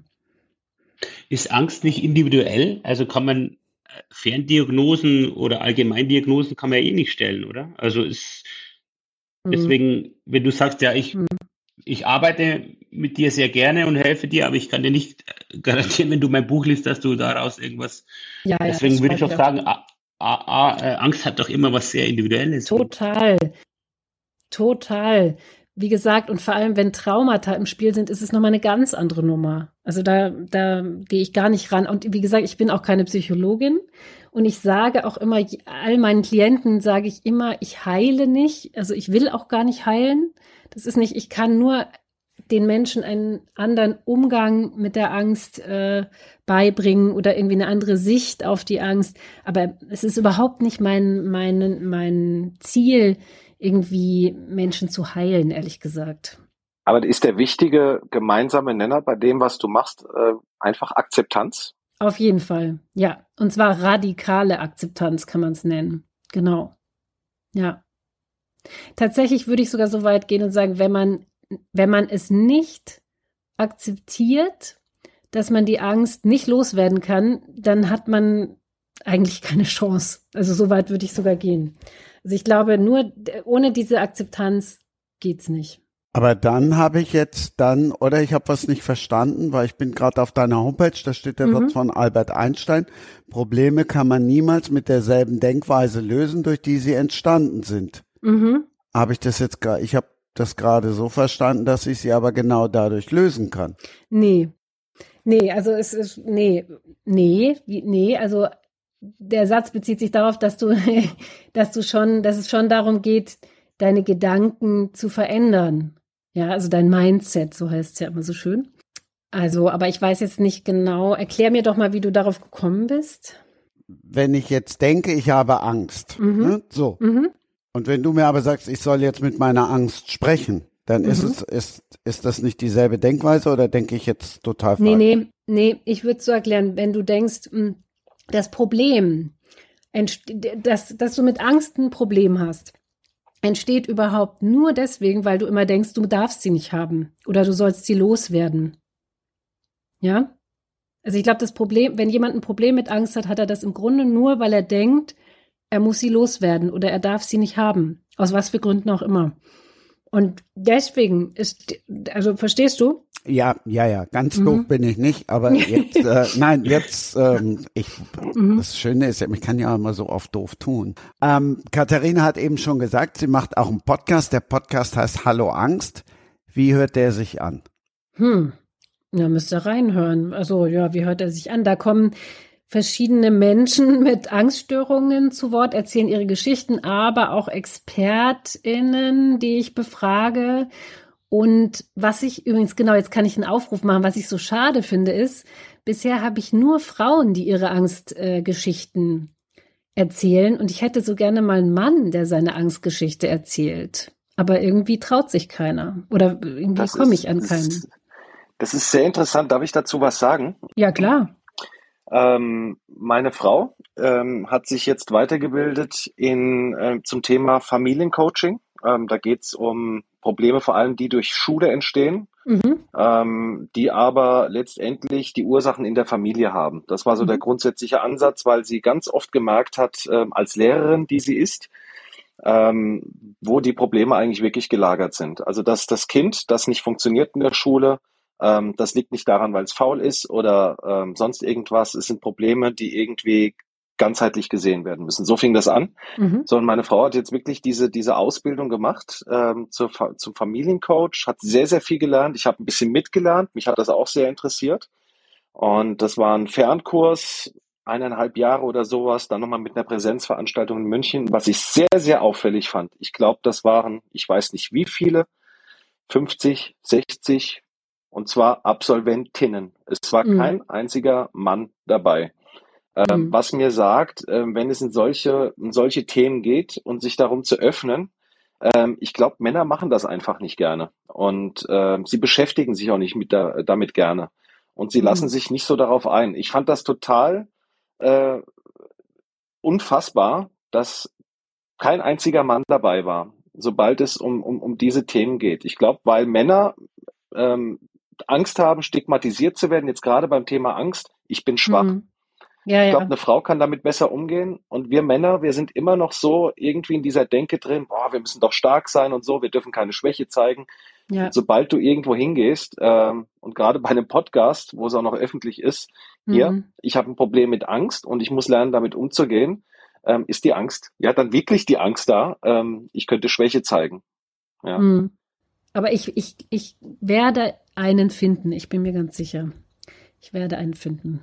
Ja. Na, einen hast du ja hier schon heute kennengelernt, der seine Ängste offenbart hat. Und ja. Achtung, pass auf, der gleich über Reflexionsdefizite sprechen kann. Vielleicht hat es ja auch damit zu tun. Wie baut man eine harmonische Beziehung zu seinem Hund auf? Puh, gar nicht so leicht. Und deshalb frage ich nach, wie es anderen Hundeeltern gelingt, beziehungsweise wie die daran arbeiten. Bei Iswas Dog reden wir dann drüber. Alle 14 Tage neu mit mir, Malte Asmus und unserer Expertin für eine harmonische Mensch-Hund-Beziehung, Melanie Lippisch. Iswas Dog mit Malte Asmus. Überall, wo es Podcasts gibt. Ich möchte lösen, beziehungsweise Flo Weber möchte lösen. 2019 warst du Teil der Gruppenausstellung Reflexionsdefizite. Komm, ich kann es gar nicht sagen als Rheinländer. Reflexionsdefizite. Jetzt hab ich's. Das hat aber nichts mit dem zu tun, worüber Katharina eben gesprochen hat, beziehungsweise Alex, dass Männer weniger Mut haben, Schwäche einzugestehen. Ähm, doch, da, das würde ich, also Alex Beispiel oder Erklärung würde ich schon als Reflexionsdefizit bezeichnen. Ja, also das war äh, damals im, in der Galerie Druck Tschechterov in Schwabing hier in München eine Sammelausstellung vieler Künstler und ich war tatsächlich, ich habe mich sehr geehrt gefühlt, auch eingeladen gewesen zu sein, habe da auch drei, vier Bilder ausgestellt. Ähm, und da ging es um, ja, um, um die, die ähm, um den Mangel an, an Rückschau betreiben zu können oder zumindest äh, den Mangel äh, an der richtigen politischen Haltung äh, zu arbeiten. So, so nenne ich es jetzt mal. Es klingt jetzt etwas, etwas verschwurbelt, aber ähm, es waren tolle Künstler da, die eine klare politische Haltung durch die äh, Bilder gezeigt haben. Und äh, die Idee der Ausstellung war, dem Münchner ähm, ja, Kulturguru, sage ich immer ganz gern, ähm, Till Hoffmann geschuldet, der auch ähm, das Bellevue, dem Monaco-Haus mitbegründet hat und ähm, der auch das Lustspielhaus macht und das Vereinsheim. Ähm, ja, genau, und da, Da waren tolle Künstler zu sehen und ein paar meiner Bilder. so muss ich es ausdrücken.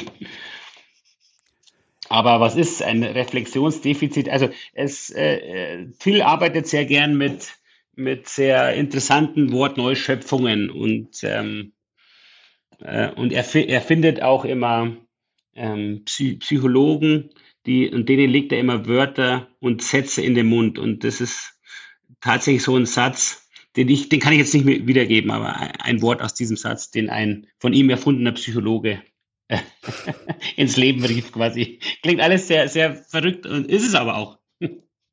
Hat aber Spaß gemacht, da dabei zu sein. Also äh, neben dem Musizieren und dem, dem Schreiben bin ich schon auch äh, sehr leidenschaftlicher Maler und Gestalter von, von Bildern, ja. Malst du auch jetzt gerade nebenbei? Ja, woher weißt du das? Ja, das höre ich.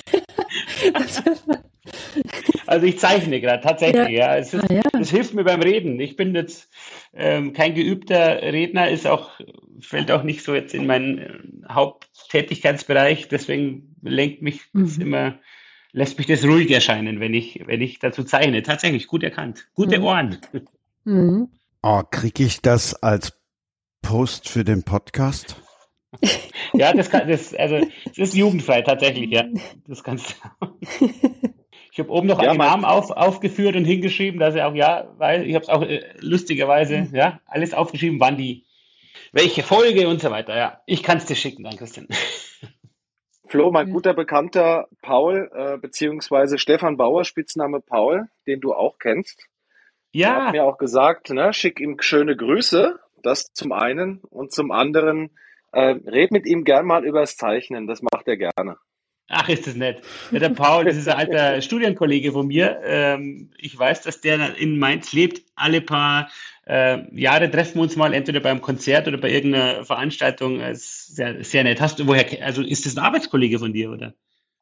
Also wir der sind erstmal, erstmals begegnet beim Basketball. Da haben wir mit den Hochschulen München gegen Mainz haben wir damals bei diesen deutschen Meisterschaften gegeneinander gespielt. Das war quasi die gesamte Bayern von äh, Bayern München Basketballmannschaft, die damals noch nicht in der ersten Liga war, sondern mhm. ich glaube in der dritten oder so. Mhm. Und wir haben uns dann, weil wir bei den Turnieren eigentlich jedes Jahr aufeinander getroffen sind, wir haben uns alle gut verstanden, ähm, haben uns dann besser kennengelernt und irgendwann bin ich, war damals äh, mein, mein Studentenjob im ZDF in Mainz, bin ich Richtung Kantine gelaufen und dann denke ich mir, mal, den kennst du doch. Und dann habe ich gesagt, der Paul, dann habe ich gefragt, mal, Paul, was machst du denn hier? Ja, und dann, äh, er hatte das Studium schon fertig, ähm, im Gegensatz zu mir. Und hat dann gesagt, ja, er hatte sich beworben, hat dann, glaube ich, damals in der Videotextredaktion angefangen und ist mittlerweile, hat richtig Karriere gemacht, ist in der Redaktionsleitung Sport drin und wir haben immer noch Kontakt, weil ähm, die Altherrenmannschaften äh, von Niederolm, was bei uns in der Nähe ist, und meine Altherrenmannschaft ähm, auch noch regelmäßig, zumindest jedes Mal, jedes Jahr ein, zwei Mal gegeneinander spielen.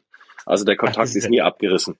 Ja. Also vielen Dank für die Grüße. Äh, Paul ist wirklich ganz toller. Ich, ich habe den sehr geliebt in Studienzeiten und ähm, der war wirklich ein sehr guter Basketballer und das bist offensichtlich du ja auch, oder? Wenn ihr da gegeneinander in der Hochschulauswahl gespielt habt. Naja, ich bin ja, ich bin ja zwei Meter groß, da geht das halb, halb von selbst. Ein bisschen Wurftalent habe ich aber auch. Ja. Hast du denn äh, dann äh, hohe Liga gespielt? Ähm, ich habe mal, ich habe es bis in die zweite Liga mal geschafft. Ähm, höher ging es nicht. Ähm, ja, war aber auch, war aber auch irgendwie, muss ich sagen, ich, ich, ich hatte nie so die Leidenschaft, Sport so jeden Tag intensiv zu betreiben, weil es für mich immer Spaß war mit einer gewissen Ambition. Aber ich hatte ja auch die Musik und habe damals in Bands gespielt. Ich war gern mit meinen Kumpels unterwegs. Ähm, mir hat es auch ein bisschen an der Ambition gefehlt und äh, habe dann irgendwann mal gesagt, komm, aber das nimmst du jetzt nochmal mit, dass du irgendwann mal das halt gemacht hast, zweite Liga, aber dann ein paar Jahre, das war auch gut. Also ein, ein Top-Sportler-Mentalität, muss ich ganz ehrlich eingestehen, die hatte ich nie. Aber am Paul flachst du schon noch her, oder? Ich muss gestehen, der Paul hat jetzt in all den Jahren, er war mir rank und schlank und jetzt hat er ein bisschen Kampfgewicht zu, zugelegt, wie ich jetzt so sagen. Ja, das ist das Leid eines, eines, einer Chefposition, ja. Mhm. Äh, das ist, äh, glaube ich, auch, dann, dann musst du halt mal ein bisschen mehr sitzen und auch ein bisschen länger, weil du mehr Ach Verantwortung so. hast, ja. Mhm. Aber ich finde, der sieht immer noch wahnsinnig gut aus. Also ich weiß nicht, ja, wann du ihn zuletzt Mal gesehen hast, aber ganz, ganz hübscher Kerl nach wie vor. Ein hübscher Kerl. Ich hoffe, er hört, ich, ich hoffe, er ist aber spannend. der Paul, der Hübsche. Blond, 1,98 würde ich mal schätzen. Ja, ganz, ganz extrem netter Kerl. Also das wird hier, nenn, nenn den Podcast doch jetzt Lobeshymne auf Paul.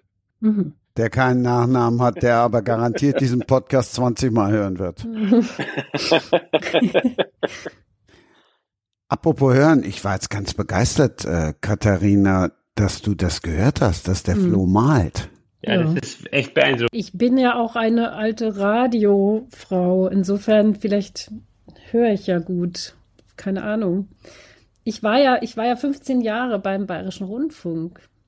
Mhm. Ach, tatsächlich? Ja. Wo denn? Bei Bayern 2, beziehungsweise in der Kulturredaktion. Aha.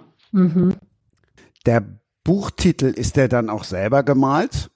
Von deinem äh. Buch, über das wir jetzt reden, die wundersame Ästhetik der Schonhaltung beim Ertrinken. Allein dieser Titel. Ja, der Titel ist auf, auffällig auf alle Fälle. Ähm, aber äh, nach kurzem Bedenken auch sowohl von mir als auch vom Verlag so als genau richtig ähm, eingeschätzt und ähm, wohlwollend dann in die Welt hinausgetragen. Also, und das Cover ist nicht von mir gemalt. Äh, das ist ein ganz toller Künstler aus Berlin, der heißt äh, Saschan Pix. Und ähm, ich kann aber erklären, wie ich zu dem Cover kam, weil das ist wirklich schön gezeichnet. Also man sieht auch kurz ähm, eine, eine doppelflossige, also eine doppelte Walflosse, die so leicht übereinander steht. Und darin befindet sich ein Piano. Ähm, weil sowohl das Meer natürlich als auch ein Klavier erhebliche Rollen spielen in meinem Roman. Ähm, ich habe das Bild gesehen, da war kein Piano zwischen diesen Walflossen eingeklemmt, sondern äh, die Hochschwebebahn Wuppertals, die vor einigen Jahren einen Unfall hatte, in äh, quasi die, die Schwebeeinrichtung oder Schwebeschiene, weiß gar nicht, wie ich sagen soll, verließ und genau Gott sei Dank und glücklicherweise auf diesen beiden Walflossen, die in Wuppertal als Skulptur gebaut wurden, zum Stehen kam und somit nicht abstürzte. Also eine ganze äh, wundersame Rettung äh, von den beiden Walflossen. Und das Bild hat der Sascha gezeichnet das sah ich und ich habe so gegrübelt und dachte, hm, das ist ja so ein tolles Bild. Jetzt mal vorgestellt, da, da wäre jetzt kein, kein Zug drin, sondern ein Klavier, da würde das so gut passen. Ich habe dann Kontakt zu ihm aufgenommen und äh, einen Tag später hatte ich mein Cover. Also der fand die Idee super und ähm, wir haben uns sehr gut verstanden und dann hat er das schnell umgezeichnet und so kam ich zu diesem wunderschönen Cover des Buches, ja. Cool. Dann fragen wir jetzt die ehemalige Kulturjournalistin, was sie denn beim Titel gedacht hat. Bei dem Titel? Ich habe gedacht auf jeden Fall sofort, das ist was Fantastisches. Es muss irgendwas Fantastisches sein. Und ich, also, ja, dann habe ich gedacht, hm, ich, ich bin nicht, also ich kann mit so also fantastischen Dingen nicht so gut komischerweise was anfangen. Und dann, ja, habe ich mir gedacht, ich, also ich habe mir dann tatsächlich noch überlegt, muss ich jetzt eigentlich das Buch umlesen für den Podcast? Und dann habe ich aber sowieso es eh nicht geschafft und so. Aber also ja, also es ist kein fantastisches Buch. Es ist wohl äh, ein Buch mit einer mit einem sehr starken Drang zum Fabulieren ähm, und zu einer übertriebenen Darstellung hier und da. Letztlich aber ist es ähm, ein Buch in der Realität spielend, mhm. wo man in manchen Momenten sich denkt, kann das sein, aber wir alle wissen ja, wie, wie verrückt und wie unglaublich das Leben an sich sein kann. Unter anderem, wenn zum Beispiel eine Schwebebahn auf einer Skulptur stehen bleibt und somit vom Absturz gerettet wird. Und ähm, ja, mhm. jetzt in kurzen Sätzen den Plot zu erklären, ist etwas schwer, aber, aber es startet ähm, mit einer Wasserung, also es wacht im Ozean treibend der Heinrich Pohl, der Protagonist, mhm. auf, an einer Amnesie leidend, an ihn geseilt ein Clown auf einer ähm, Rettungsweste schwimmend und ähm, von einem Lama umkreist und weit und breit äh, nichts zu sehen, kein Land, kein Schiff und er selbst klammert sich an eine Getränkebox und der Rest des Buches kümmert sich darum, ähm, diese Situation aufzuklären. Und die ersten 90 Seiten spielen im Wasser und die restlichen 200 ähm, Seiten dann, 240 Seiten dann im äh, äh, in Amerika. Das ist dann ein Roadtrip von Salt Lake City runter durch die Südstaaten nach Florida. Und da geht es dann um eine ja, Familienaufklärung. Mhm. Das ist der, okay. der Start dieses Buches. Und man kann es durchaus lesen, weil es nichts Fantastisches ist. okay, gut. Ganz kurz dazu, Flo. Ich habe das, äh, ich bin mitten im Prozess und ich bin, glaube ich, ziemlich genau bei 90 Seiten. Weiter habe ich mhm. bis jetzt noch nicht gepackt. Ich hatte vor kurzem den Link bekommen, ähm, das mal zu lesen. Ich habe mir auch gar nicht so Gedanken über den Buchtitel gemacht. Ich habe einfach gedacht, auch ich lese jetzt mal. Okay. Und habe dann im Zuge des Lesens festgestellt, als ich dann den Buchtitel nochmal gelesen habe, okay, der Titel macht Sinn. Ja, also das gibt irgendwie so das schon wieder ähm, irgendwo, worum es geht. Ja, also aus dieser Situation heraus im Meer konnte ich den Titel sehr gut nachvollziehen. Und äh, ich finde es ganz enorm spannend und werde auch in den nächsten Tagen das sicherlich zu Ende lesen. Ähm, ich fand diese, diese, diesen Wechsel, diese Situation und dann diese Retrospektiven fand ich so gut, dass ich wirklich geglaubt habe, ähm, dass das, ohne mich vorher mit dir beschäftigt zu haben und den Hintergründen des Buches, ich habe jetzt echt vermutet, das ist autobiografisch. Ja, mhm. ähm, was es dann offensichtlich nicht ist, aber das war so eindringlich, diese Situation des Jungen äh, in dem Antiquitätenladen, die familiäre Situation. Ähm, das fand ich so eindringlich, dass ich gedacht habe, oh, ist das autobiografisch? Ja, weil es kam eindeutig so rüber. Und das hast du echt gut hingekriegt. Man versinkt da total. Da musst du jetzt aber nochmal wieder einen Schritt zurück, weil gerade waren wir ja noch auf dem Wasser. Also Flo, da musst du oder darfst du, kannst du, sollst du uns jetzt noch ein bisschen mehr von dem Buch erzählen, weil gerade waren wir ja noch im Wasser mit dem Clown. Ich mache das sehr gerne. Also der Protagonist Heinrich ähm, an, anhand von einigen Geistesblitzen äh, und Retrospektiven ähm, baut er sich so putzelartig seine, seine, sein Dasein zusammen. Und ähm, es beginnt ähm, als Kind äh, im Antiquitätengeschäft seines Onkels und da springen wir immer von Kapitel zu Kapitel dann vom Meer in dieses Geschäft, ähm, der ihn sehr fürsorglich und, und ähm, liebend ähm, quasi erzieht und ähm, immer die, die, die äh, Mystik eines äh, äh von alten Dingen erklärt. Und dann springt man wieder zurück in die Jetztzeit ins, ins Meertreibende und dann äh, versucht eben Heinrich so seine, seine Herkunft zu bauen. Und letztlich ähm, merkt er halt, dass er von seinem von seinem wahren Vater, von seinem Vater nicht so sehr äh, geliebt wurde, auch von seinen Brüdern nicht. Und ja, durch diese Rückschauen ähm, baut er sich so sein, sein Leben zusammen, sein Vergangenes, bis zu dem Zeitpunkt, wo klar ist, er, er sein Onkel Wendelin ähm, leidet an nicht heilbarem Lungenkrebs und gemeinsam gehen sie dann auf Reisen, weil eben Onkel Wendelin noch ein großes Abenteuer aufklären muss, äh, anhand von fünf Gegenständen, die in dem Antiquitätengeschäft eine Rolle spielen und als unverkäuflich in einer Vitrine quasi da ähm, ausgestellt sind. Und, ähm, und diese äh, fünf Gegenstände werden dann mitgeführt auf die Reise und offenbaren dann mhm. quasi das, das Familiendasein von Heinrich und von Wend Onkel Wendelin. Da geht es um Verlust, um, um ähm, ja auch äh, Ängste, um ähm, das Verlassen der, der Schonhaltung ähm, im Leben, um, um Mut, den man sich wahren sollte und uh, irgendwie dann ums Erfahren, wer, wer eben Heinrich wirklich ist. Mhm. Und das in vielerlei Abenteuer und, und eben auf Reisen ähm, passierenden Situationen. Alex hatte eben das Autobiografische direkt ausgeschlossen. Ah, äh, die Situation an sich ist natürlich nicht autobiografisch, aber ich habe sehr, sehr früh mit dem Verlust meiner Mutter zu tun gehabt. Was, was, ist, das, was ist denn das für ein doofer Satz? Also ich musste es als Zehnjähriger äh, den Verlust meiner Mama hinnehmen. Genau so, kann ich es betiteln. Und das ist ein ständiges Thema und ständig, ständiger Begleiter, der mich aber nicht mehr irgendwie irritiert, ähm, über den ich aber gerne singe oder schreibe. Und ähm, ja, das äh, Thema Verlust ist in dem Buch auch sehr vorherrschend. Ähm, auch Onkel Wendelin wird er dann an Lungenkrebs ähm, wahrscheinlich sterben.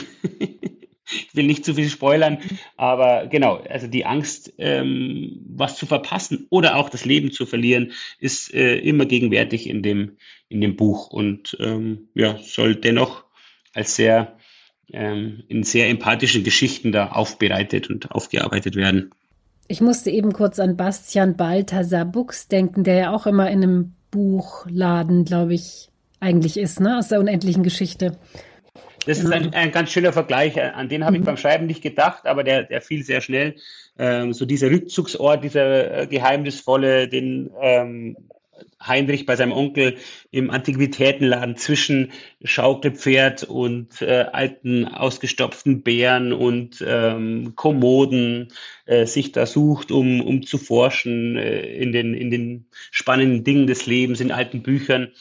Äh, und eben vor dieser Vitrine zu stehen mit den fünf unantastbaren Gegenständen, die da sind. Ich kann sie vielleicht kurz erwähnen. Ein Messingstorch, ein, äh, eine Friedenspfeife, eine Perkussionspistole, äh, ein, eine alte japanische Minikamera aus den 70er Jahren und eine Schale Kastanien. Und die gehören dann eben zur großen Aufklärung dieses Geheimnis dazu. Und ja, es ist schon ähm, also nicht fantastisch, aber durchaus äh, etwas, etwas zirkuesk und, und ähm, mystisch, ja.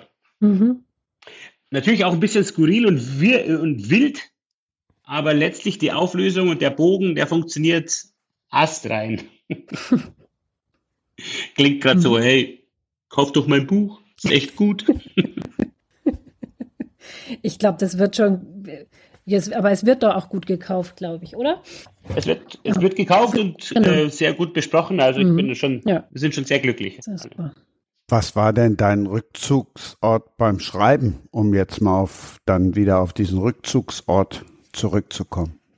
Ich brauche keinen speziellen Rückzugsort. Das ist äh, eigentlich äh, sehr dankbar. Ich kann im Zug genauso schreiben wie im Café, im Tourbus, äh, bei mir zu Hause unterm Dach. Also ich, äh, sobald ich den Computer aufklappe und in der Geschichte versinke, ist mir eigentlich total egal, wo ich bin, sofern es jetzt nicht irgendwie viel zu laut ist. Aber ähm, da bin ich ganz äh, irgendwie nicht, sonderlich. Äh, ähm, da habe ich keinen besonderen Ort, den ich, den ich brauche, keinen besonderen Tee, den ich trinken will. Ähm, das, das kann überall passieren, sobald die, die Idee aufploppt. Ähm, notiere mir auch manchmal Situationen, die ich gern verarbeiten wollen würde. Da schreibe ich mir dann E-Mails, die ich im nächsten Moment dann irgendwie wieder einarbeite. Also ähm, das, das funktioniert überall ganz gut. Das ist sehr dankbar. Hm. Gibt ja auch, ich kenne Autoren, die, die brauchen dann immer ihren, ihr besonderes Sommerhaus mit dem Blick hm. aufs Wasser und nur da geht dann die, startet dann die Muse und ähm, Klar, deswegen bin ich aufs Land gezogen, weil nur hier könnte ja. ich schreiben. Nee, Quatsch. Daher pfeift der Weg. Überhaupt nicht. nee, gar nicht. Ich bin da auch nicht so. Aber ein bisschen Ruhe finde ich schon nicht schlecht. Wobei manchmal auch Musik. Ich schreibe auch wirklich gerne mit, mit bestimmter Musik. Also jetzt meistens ohne Text dann so, aber ja. So Nils Fram oder sowas. mhm. Ja. Mhm. Sehr gut. Mhm. Auf alle Fälle, ja, ich bin ja kein professioneller Schreiber, aber sehr leidenschaftlich, äh, ein leidenschaftlicher Schreiber und ähm, das ist natürlich ein toller Ausgleich zum Musizieren. Also da bin ich auch sehr dankbar, dass ich meine Bücher oder die Geschichten veröffentlichen darf. Ähm, aber es ist super eben so ein, so ein Gegen, so ein kreatives Gegengewicht zu haben zum, zum Musik machen.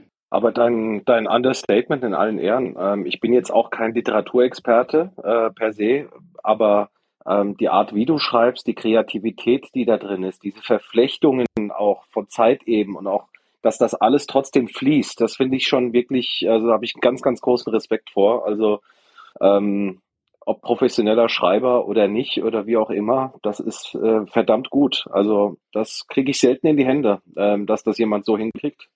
Und ziehe da einfach meinen Hut vor. Also ich lese es wirklich mit großer Begeisterung. Das freut mich sehr. Das ist, das hört man natürlich sowieso immer gern, aber ähm, über meine Bücher höre, da ist es natürlich ähm, balsam auf meine Geschichtenerzählerseele. Also jetzt muss ich sagen, jetzt überlege ich mir, ob ich es noch auf meine Urlaubsliste, ob es da noch drauf kommt. Macht Sollte schon drauf sein, finde ich. ja, Sollte schon, da schon drauf. genau, ja. Ich bin ja so ein Freund von kurzen Sätzen und da komme ich ja voll auf meine Kosten. Bei meinem Buch? Ja. Also ich habe ja, bin jetzt. Überlegen, da ist also, doch schon der ein oder andere Schachtelsatz drin. Ja, da ist schon so der ein oder andere Schachtelsatz drin, aber ich bin jetzt tatsächlich ganz hinten, weil hinten einer ein Satz ist, den ich einfach auch geil finde. Auch dieses Wort habe ich mein Leben vorher noch nicht gehört. Drei leere Bierdosen wippern um ihn herum. Punkt. Eine Kokosnuss. Punkt. Und dann darauf liegt seine Rettungsweste. Punkt. Das sind doch, also kürzer geht's ja nicht. So, pass auf. Eine Aufzählung. das ist das Prinzip der Aufzählung. nee, ähm, ja, ich, ich fühle mich, ich habe ja irgendwie keinen Plan, weißt schon, ich habe keinen, ich habe keinen Vorsatz, wie will ich schreiben? Ich schreibe rein, was aus mir rauskommt, schreibe ich da drauf. Ich habe keine Ahnung, ob ich jetzt irgendwie äh, einen, welche Syntaxen ich bauen muss. Also ich habe Schreiben nicht gelernt, ich habe keinen Kurs besucht. Ich, ich mache, wie mein Herz mir das erklärt, äh, dass das dahin muss. Ich fange auch Geschichten an, das ist vielleicht ganz spannend zu wissen, ähm, weil ich begeistert bin von einer Anfangssituation, ohne dass ich im Ansatz nur weiß, wie, wie diese Geschichte aufhört. Das ist erstaunlich, weil der Bogen, der über dieses Buch äh, äh, sich äh, spannt, der, der funktioniert total. Aber ähm, es ist oftmals dann auch gar nicht so einfach, weil ich immer wieder zurückblicken muss. Was habe ich denn jetzt schon mal behauptet oder was habe ich schon mal geschrieben? Und ähm, das ist oft gar nicht so einfach, aber. Also du plottest nicht sozusagen, oder? So. Überhaupt nicht. Ich genau. habe keine mhm. Gliederung, mhm. keine. Als ich mit dem cool. Buch, als ich den da ins Meer gesetzt habe, wusste ich nicht, ähm, wie, wie der da wieder rauskommt. Es ist fast intuitives Schreiben schon fast. Ja, cool. Was mich interessieren würde, Flo, ähm, ich habe mal irgendwo in einem Interview gelesen, ähm, dass auch deine Flugangst und dass du mal aus 10.000 Meter Höhe gedacht hattest, da ist jemand auf dem Wasser und treibt und dem muss man doch helfen, obwohl ja, habe ich gelesen, ne? Stimmt die Anekdote. Und, äh, das ist der Start ja. dieser Idee gewesen, tatsächlich. Ja, genau. Ich saß da, wie, wirklich aus den Händen schwitzend, nicht mehr wissend, äh, wem muss ich jetzt noch schreiben, weil ich, weil ich, weil wir stürzen jetzt ab und blickte da runter und wir sind, glaube ich, gerade übers Mittelmeer geflogen und dann, dann war ich mir sehr sicher, da unten ist einer in Not im Meer treibend und das war eigentlich so der Aufhänger. Ähm, man hat mich versucht zu beruhigen. also, ähm, ich glaube, ich habe echt gesagt, haltet mal an, da unten schwimmt einer. und dann, äh, ähm, ja, das äh, hat, dieses Bild hat mich nicht mehr verlassen und daraus entstand dann eben der Beginn dieser Geschichte, ja. Ich finde ja immer den Weg sehr spannend von einer kreativen Idee, von so einem Funken, der das Ganze auslöst, bis zum Endprodukt. Wie lange muss man mhm. sich das vorstellen, diesen Prozess, als du diese Idee hattest, okay, ähm, die, das ist jetzt meine Ausgangssituation, der treibt auf dem Meer mit dem Lama, mit dem Clown und dem Bier und so weiter. Ähm, und bis zum fertigen Produkt, wie oft hast du deine Entwürfe schon äh, in die Tonne gekickt? Äh, wie oft hast du Kapitel weggeschmissen und wie lange hat das Ganze gedauert? Das kann ich dir tatsächlich in, in äh, Bruttozeit nicht sagen, weil ich habe das Buch wirklich auch mal wieder weggelegt, weil dann wieder Sportfreunde-Thema äh, kam. Äh, also es weit vor der Pause habe ich da angefangen mit dem Buch ähm, habe dann selbst irgendwie zeitlang Zugang nicht mehr gefunden, dann ähm, wieder angefangen. Die Pandemie hat es dann beschleunigt, dass ich es auch ja beende. Also ich kann dir leider keine, keine Zeit nennen. Und da ich ja quasi mit dem Schreiben nicht mein Geld nicht verdienen muss, äh, geht, geht es dann auch okay für mich, dass ich es auch mal weglege und dass es auch mal brach liegt. Ähm, das war beim Vorgängerbuch Grimms Erben ähnlich. Also da musste ich mich so, sogar dann wieder in Klausur begeben, um überhaupt wieder das Thema aufzugreifen. Ähm, also das, da, da kann ich keine Antwort geben, was natürlich schade ist, weil es eigentlich schon spannend ist. Würde auch gern selbst wissen, äh, die reine Schreibezeit, die ich dafür brauchte, keine Ahnung. Mhm. Aber in dem Intuitiven liegt ja auch deine Arbeit, oder Alex? Also du, du hast bestimmt ja auch deine, deine Fragen an die, an die ähm, Sportler, aber es ergibt sich ja auch mal wirklich äh, Situationen, wo du dann nachhakst und, und dann ganz woanders landest, oder? Als, als als du klapptest.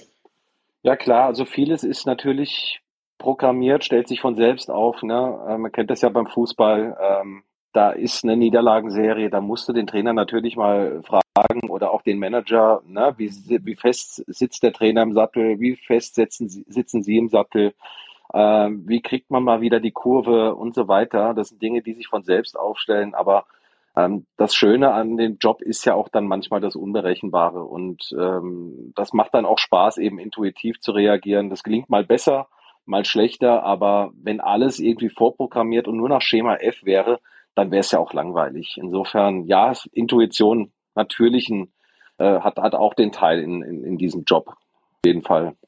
Kannst du dich dann noch an einen Moment erinnern, der besonders war?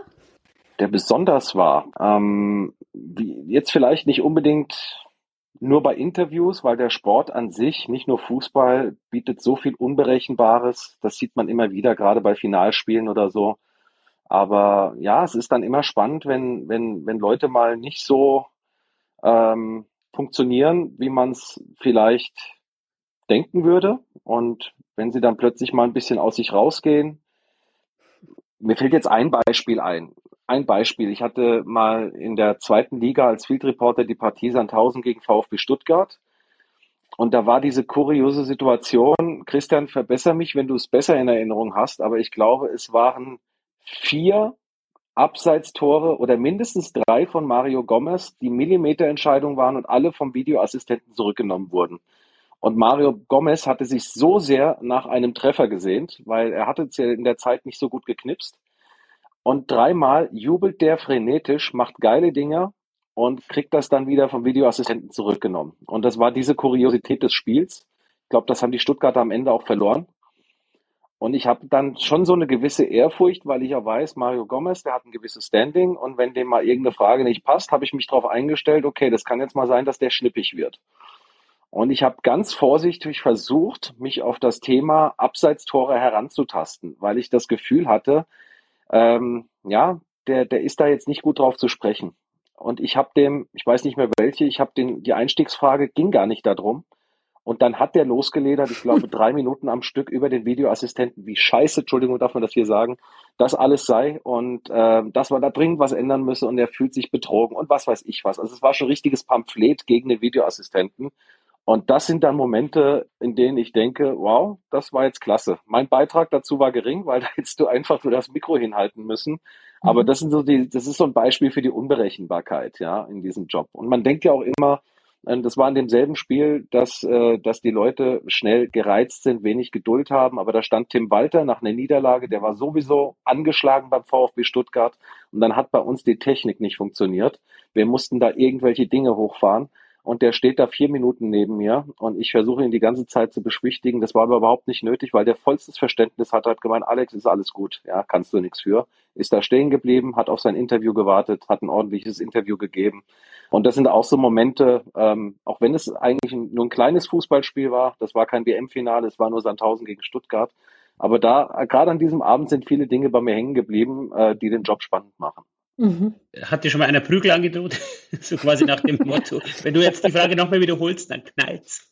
Na, nee, das ist zum Glück noch nicht passiert. Ich glaube, ich bin auch eher einer von der freundlichen Sorte und das ist manchmal mit dem Anspruch, den den, den, der oft an diesen Job gestellt wird, steht das im Widerspruch. Also es gibt halt die Leute, die knallhart äh, kein Blatt vor den Mund nähen, auch so ein bisschen provokativ fragen.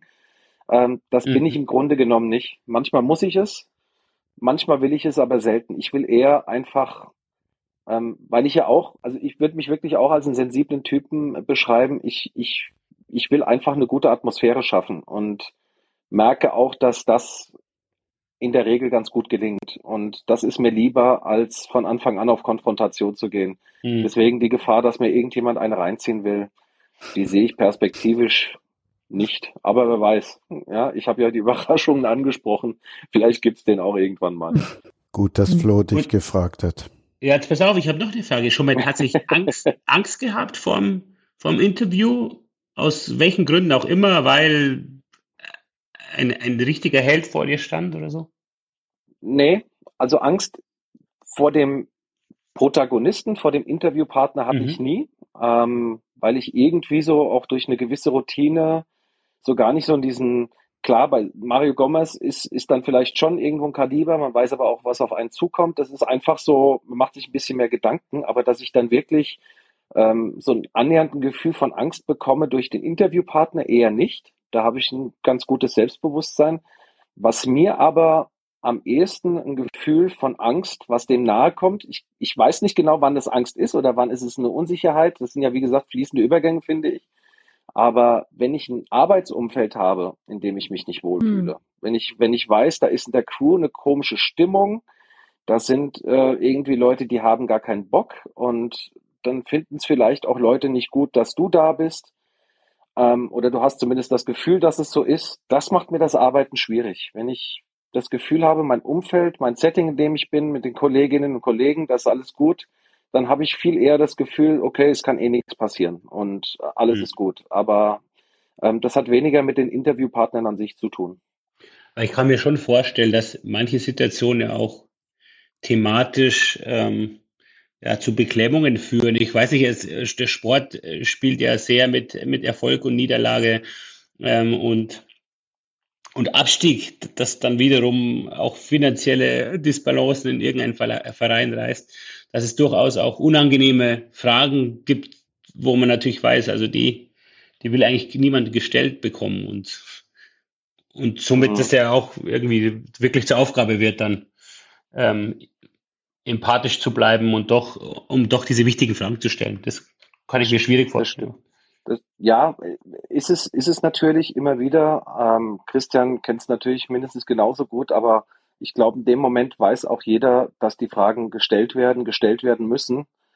Und dann ist es dann mitunter im schlimmsten Fall halt einfach Routine. Aber ähm, ich habe die Erfahrung gemacht, wenn die Fragen so wirklich so dermaßen auf der Hand liegen, na, jetzt sind sie abgestiegen. Ja, mhm. äh, was macht das jetzt gerade mit ihnen? Das, das wollen die auch erzählen. Also so eine Situation hatte ich auch oft.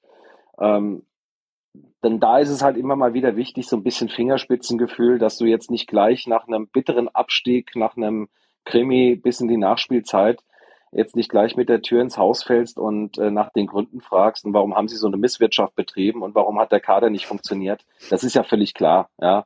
Mhm. Also die Fehler darf man halt nicht machen. Aber ähm, ansonsten weiß, ist da jeder, mit dem ich zu tun hatte, Profi genug, dass er oder sie weiß, äh, okay, die Frage kommt jetzt auf mich zu und ich muss gucken, dass ich die irgendwie vernünftig beantworte.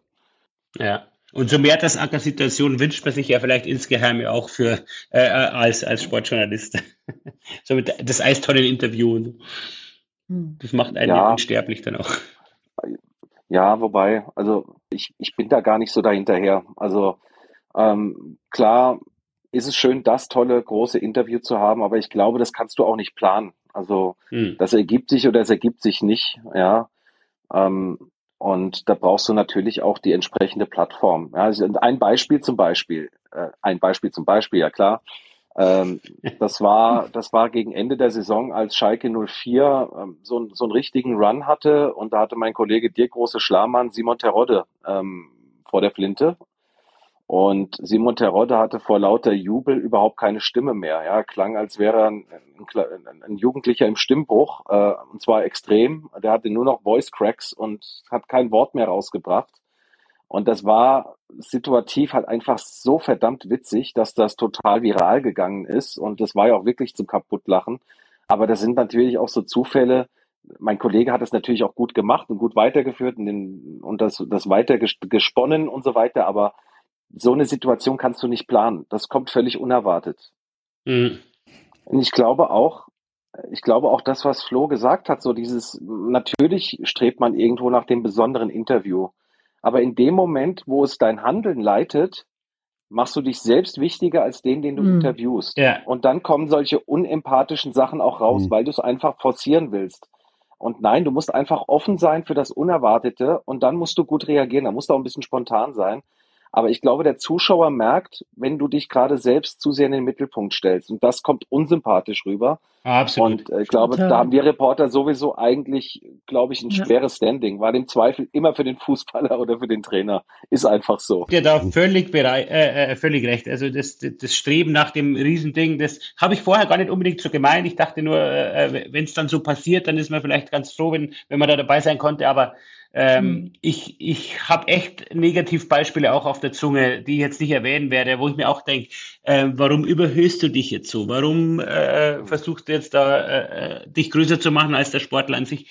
Ähm, und das fällt total auf. Also da, da äh, habt ihr absolut recht. Das, das äh, geht eigentlich total nach hinten los. Ja. Ich sage nicht, wen ich meine. Jetzt aber nochmal aufs auf Schreiben nochmal zurückzukommen, wenn wir schon, wenn wir schon mit einem Musiker hier zusammen sind, dann liegt natürlich auch irgendwo einmal die Frage auf der Hand, was ist denn jetzt beim Buchschreiben? Ja, da kannst du warten und machen und nochmal wegschmeißen und so weiter und lange überlegen. Wo ist denn jetzt der große Unterschied zwischen einem Monster-Hit zu schreiben und einem Bestseller? Ähm, ich kann beim Texten eines Liedes eher auch warten und wegschmeißen, aber ich habe beim Lied, ähm, wenn es läuft, nicht die Zeit, die ich beim Buch habe. Und das ist der große Unterschied, wenn ähm, ein Lied sollte im besten Falle mit den ersten Wörtern greifen und, und dort treffen, wo Musik sitzt, nämlich im Herzen, in ein Gefühl ähm, antriggern. Und das hast du halt beim Buch nicht. Da hast du halt Bögen, die du spannen kannst. Du kannst ausholen, weit, äh, weit dich, dich ausleben in den ver verrücktesten Momenten. Und ein Lied ist halt doch nur ein drei Minuten Song, was sagen wir, zweieinhalb bis fünf Minuten, ähm, eine Zeitspanne, die du im besten Falle mit den, mit den wichtigsten Sachen, mit den wichtigsten Aussagen füllen musst, mit den, ja, tollsten Wörtern, Bildern, Metaphern, die dir einfallen. Und das ist der große Unterschied. Und deswegen, es klingt zwar jetzt etwas äh, äh, arrogant, aber finde ich ein gutes Lied schreiben schwieriger, oder also ich spreche natürlich nur für mich, als, mhm. als ein Buch zu schreiben. Kann man das glauben? Ja, also tatsächlich mhm. sage ich das. Ähm, wobei jetzt natürlich ein Liedschreiben schneller geht, aber, aber diese, dieses äh, sich da hineinversetzen und auf den Punkt zu kommen und sich äh, sicher sein und gewahr sein, ähm, das ist jetzt ein Treffer. Und den dann wiederum abzugleichen mit seiner Band natürlich. Du musst ja ähm, deine Mitmusiker auch überzeugen und dass dieses Gefühl, das wir jetzt hier reinlegt, das Treffende ist. Äh, funktioniert Gott sei Dank sehr oft. Aber ähm, ja, das finde ich fast schon etwas herausfordernder. Auch wenn Buchschreiben viel länger dauert natürlich. Da bietet sich als Schlusswort jetzt bieten sich zwei Worte nur an. Applaus, Applaus. Das ist herrlich. Das ist der, der letzte Cliffhanger, der sitzt voll. ja, mir bleibt nur ein großes, großes Dankeschön. Ich, ich hoffe, ihr habt euch wohlgefühlt. Es war sehr, sehr schön. Vielen Dank. Hat großen Spaß gemacht. Von mir auch ein ganz herzliches Danke. Ich fand es auch klasse. Wie baut man eine harmonische Beziehung zu seinem Hund auf? Puh, gar nicht so leicht. Und deshalb frage ich nach, wie es anderen Hundeeltern gelingt, beziehungsweise wie die daran arbeiten. Bei Iswas Dog reden wir dann drüber. Alle 14 Tage neu mit mir, Malte Asmus und unserer Expertin für eine harmonische Mensch-Hund-Beziehung, Melanie Lippisch. Iswas Dog mit Malte Asmus. Überall, wo es Podcasts gibt. Das war Sprenger spricht. Hashtag Books and Sports.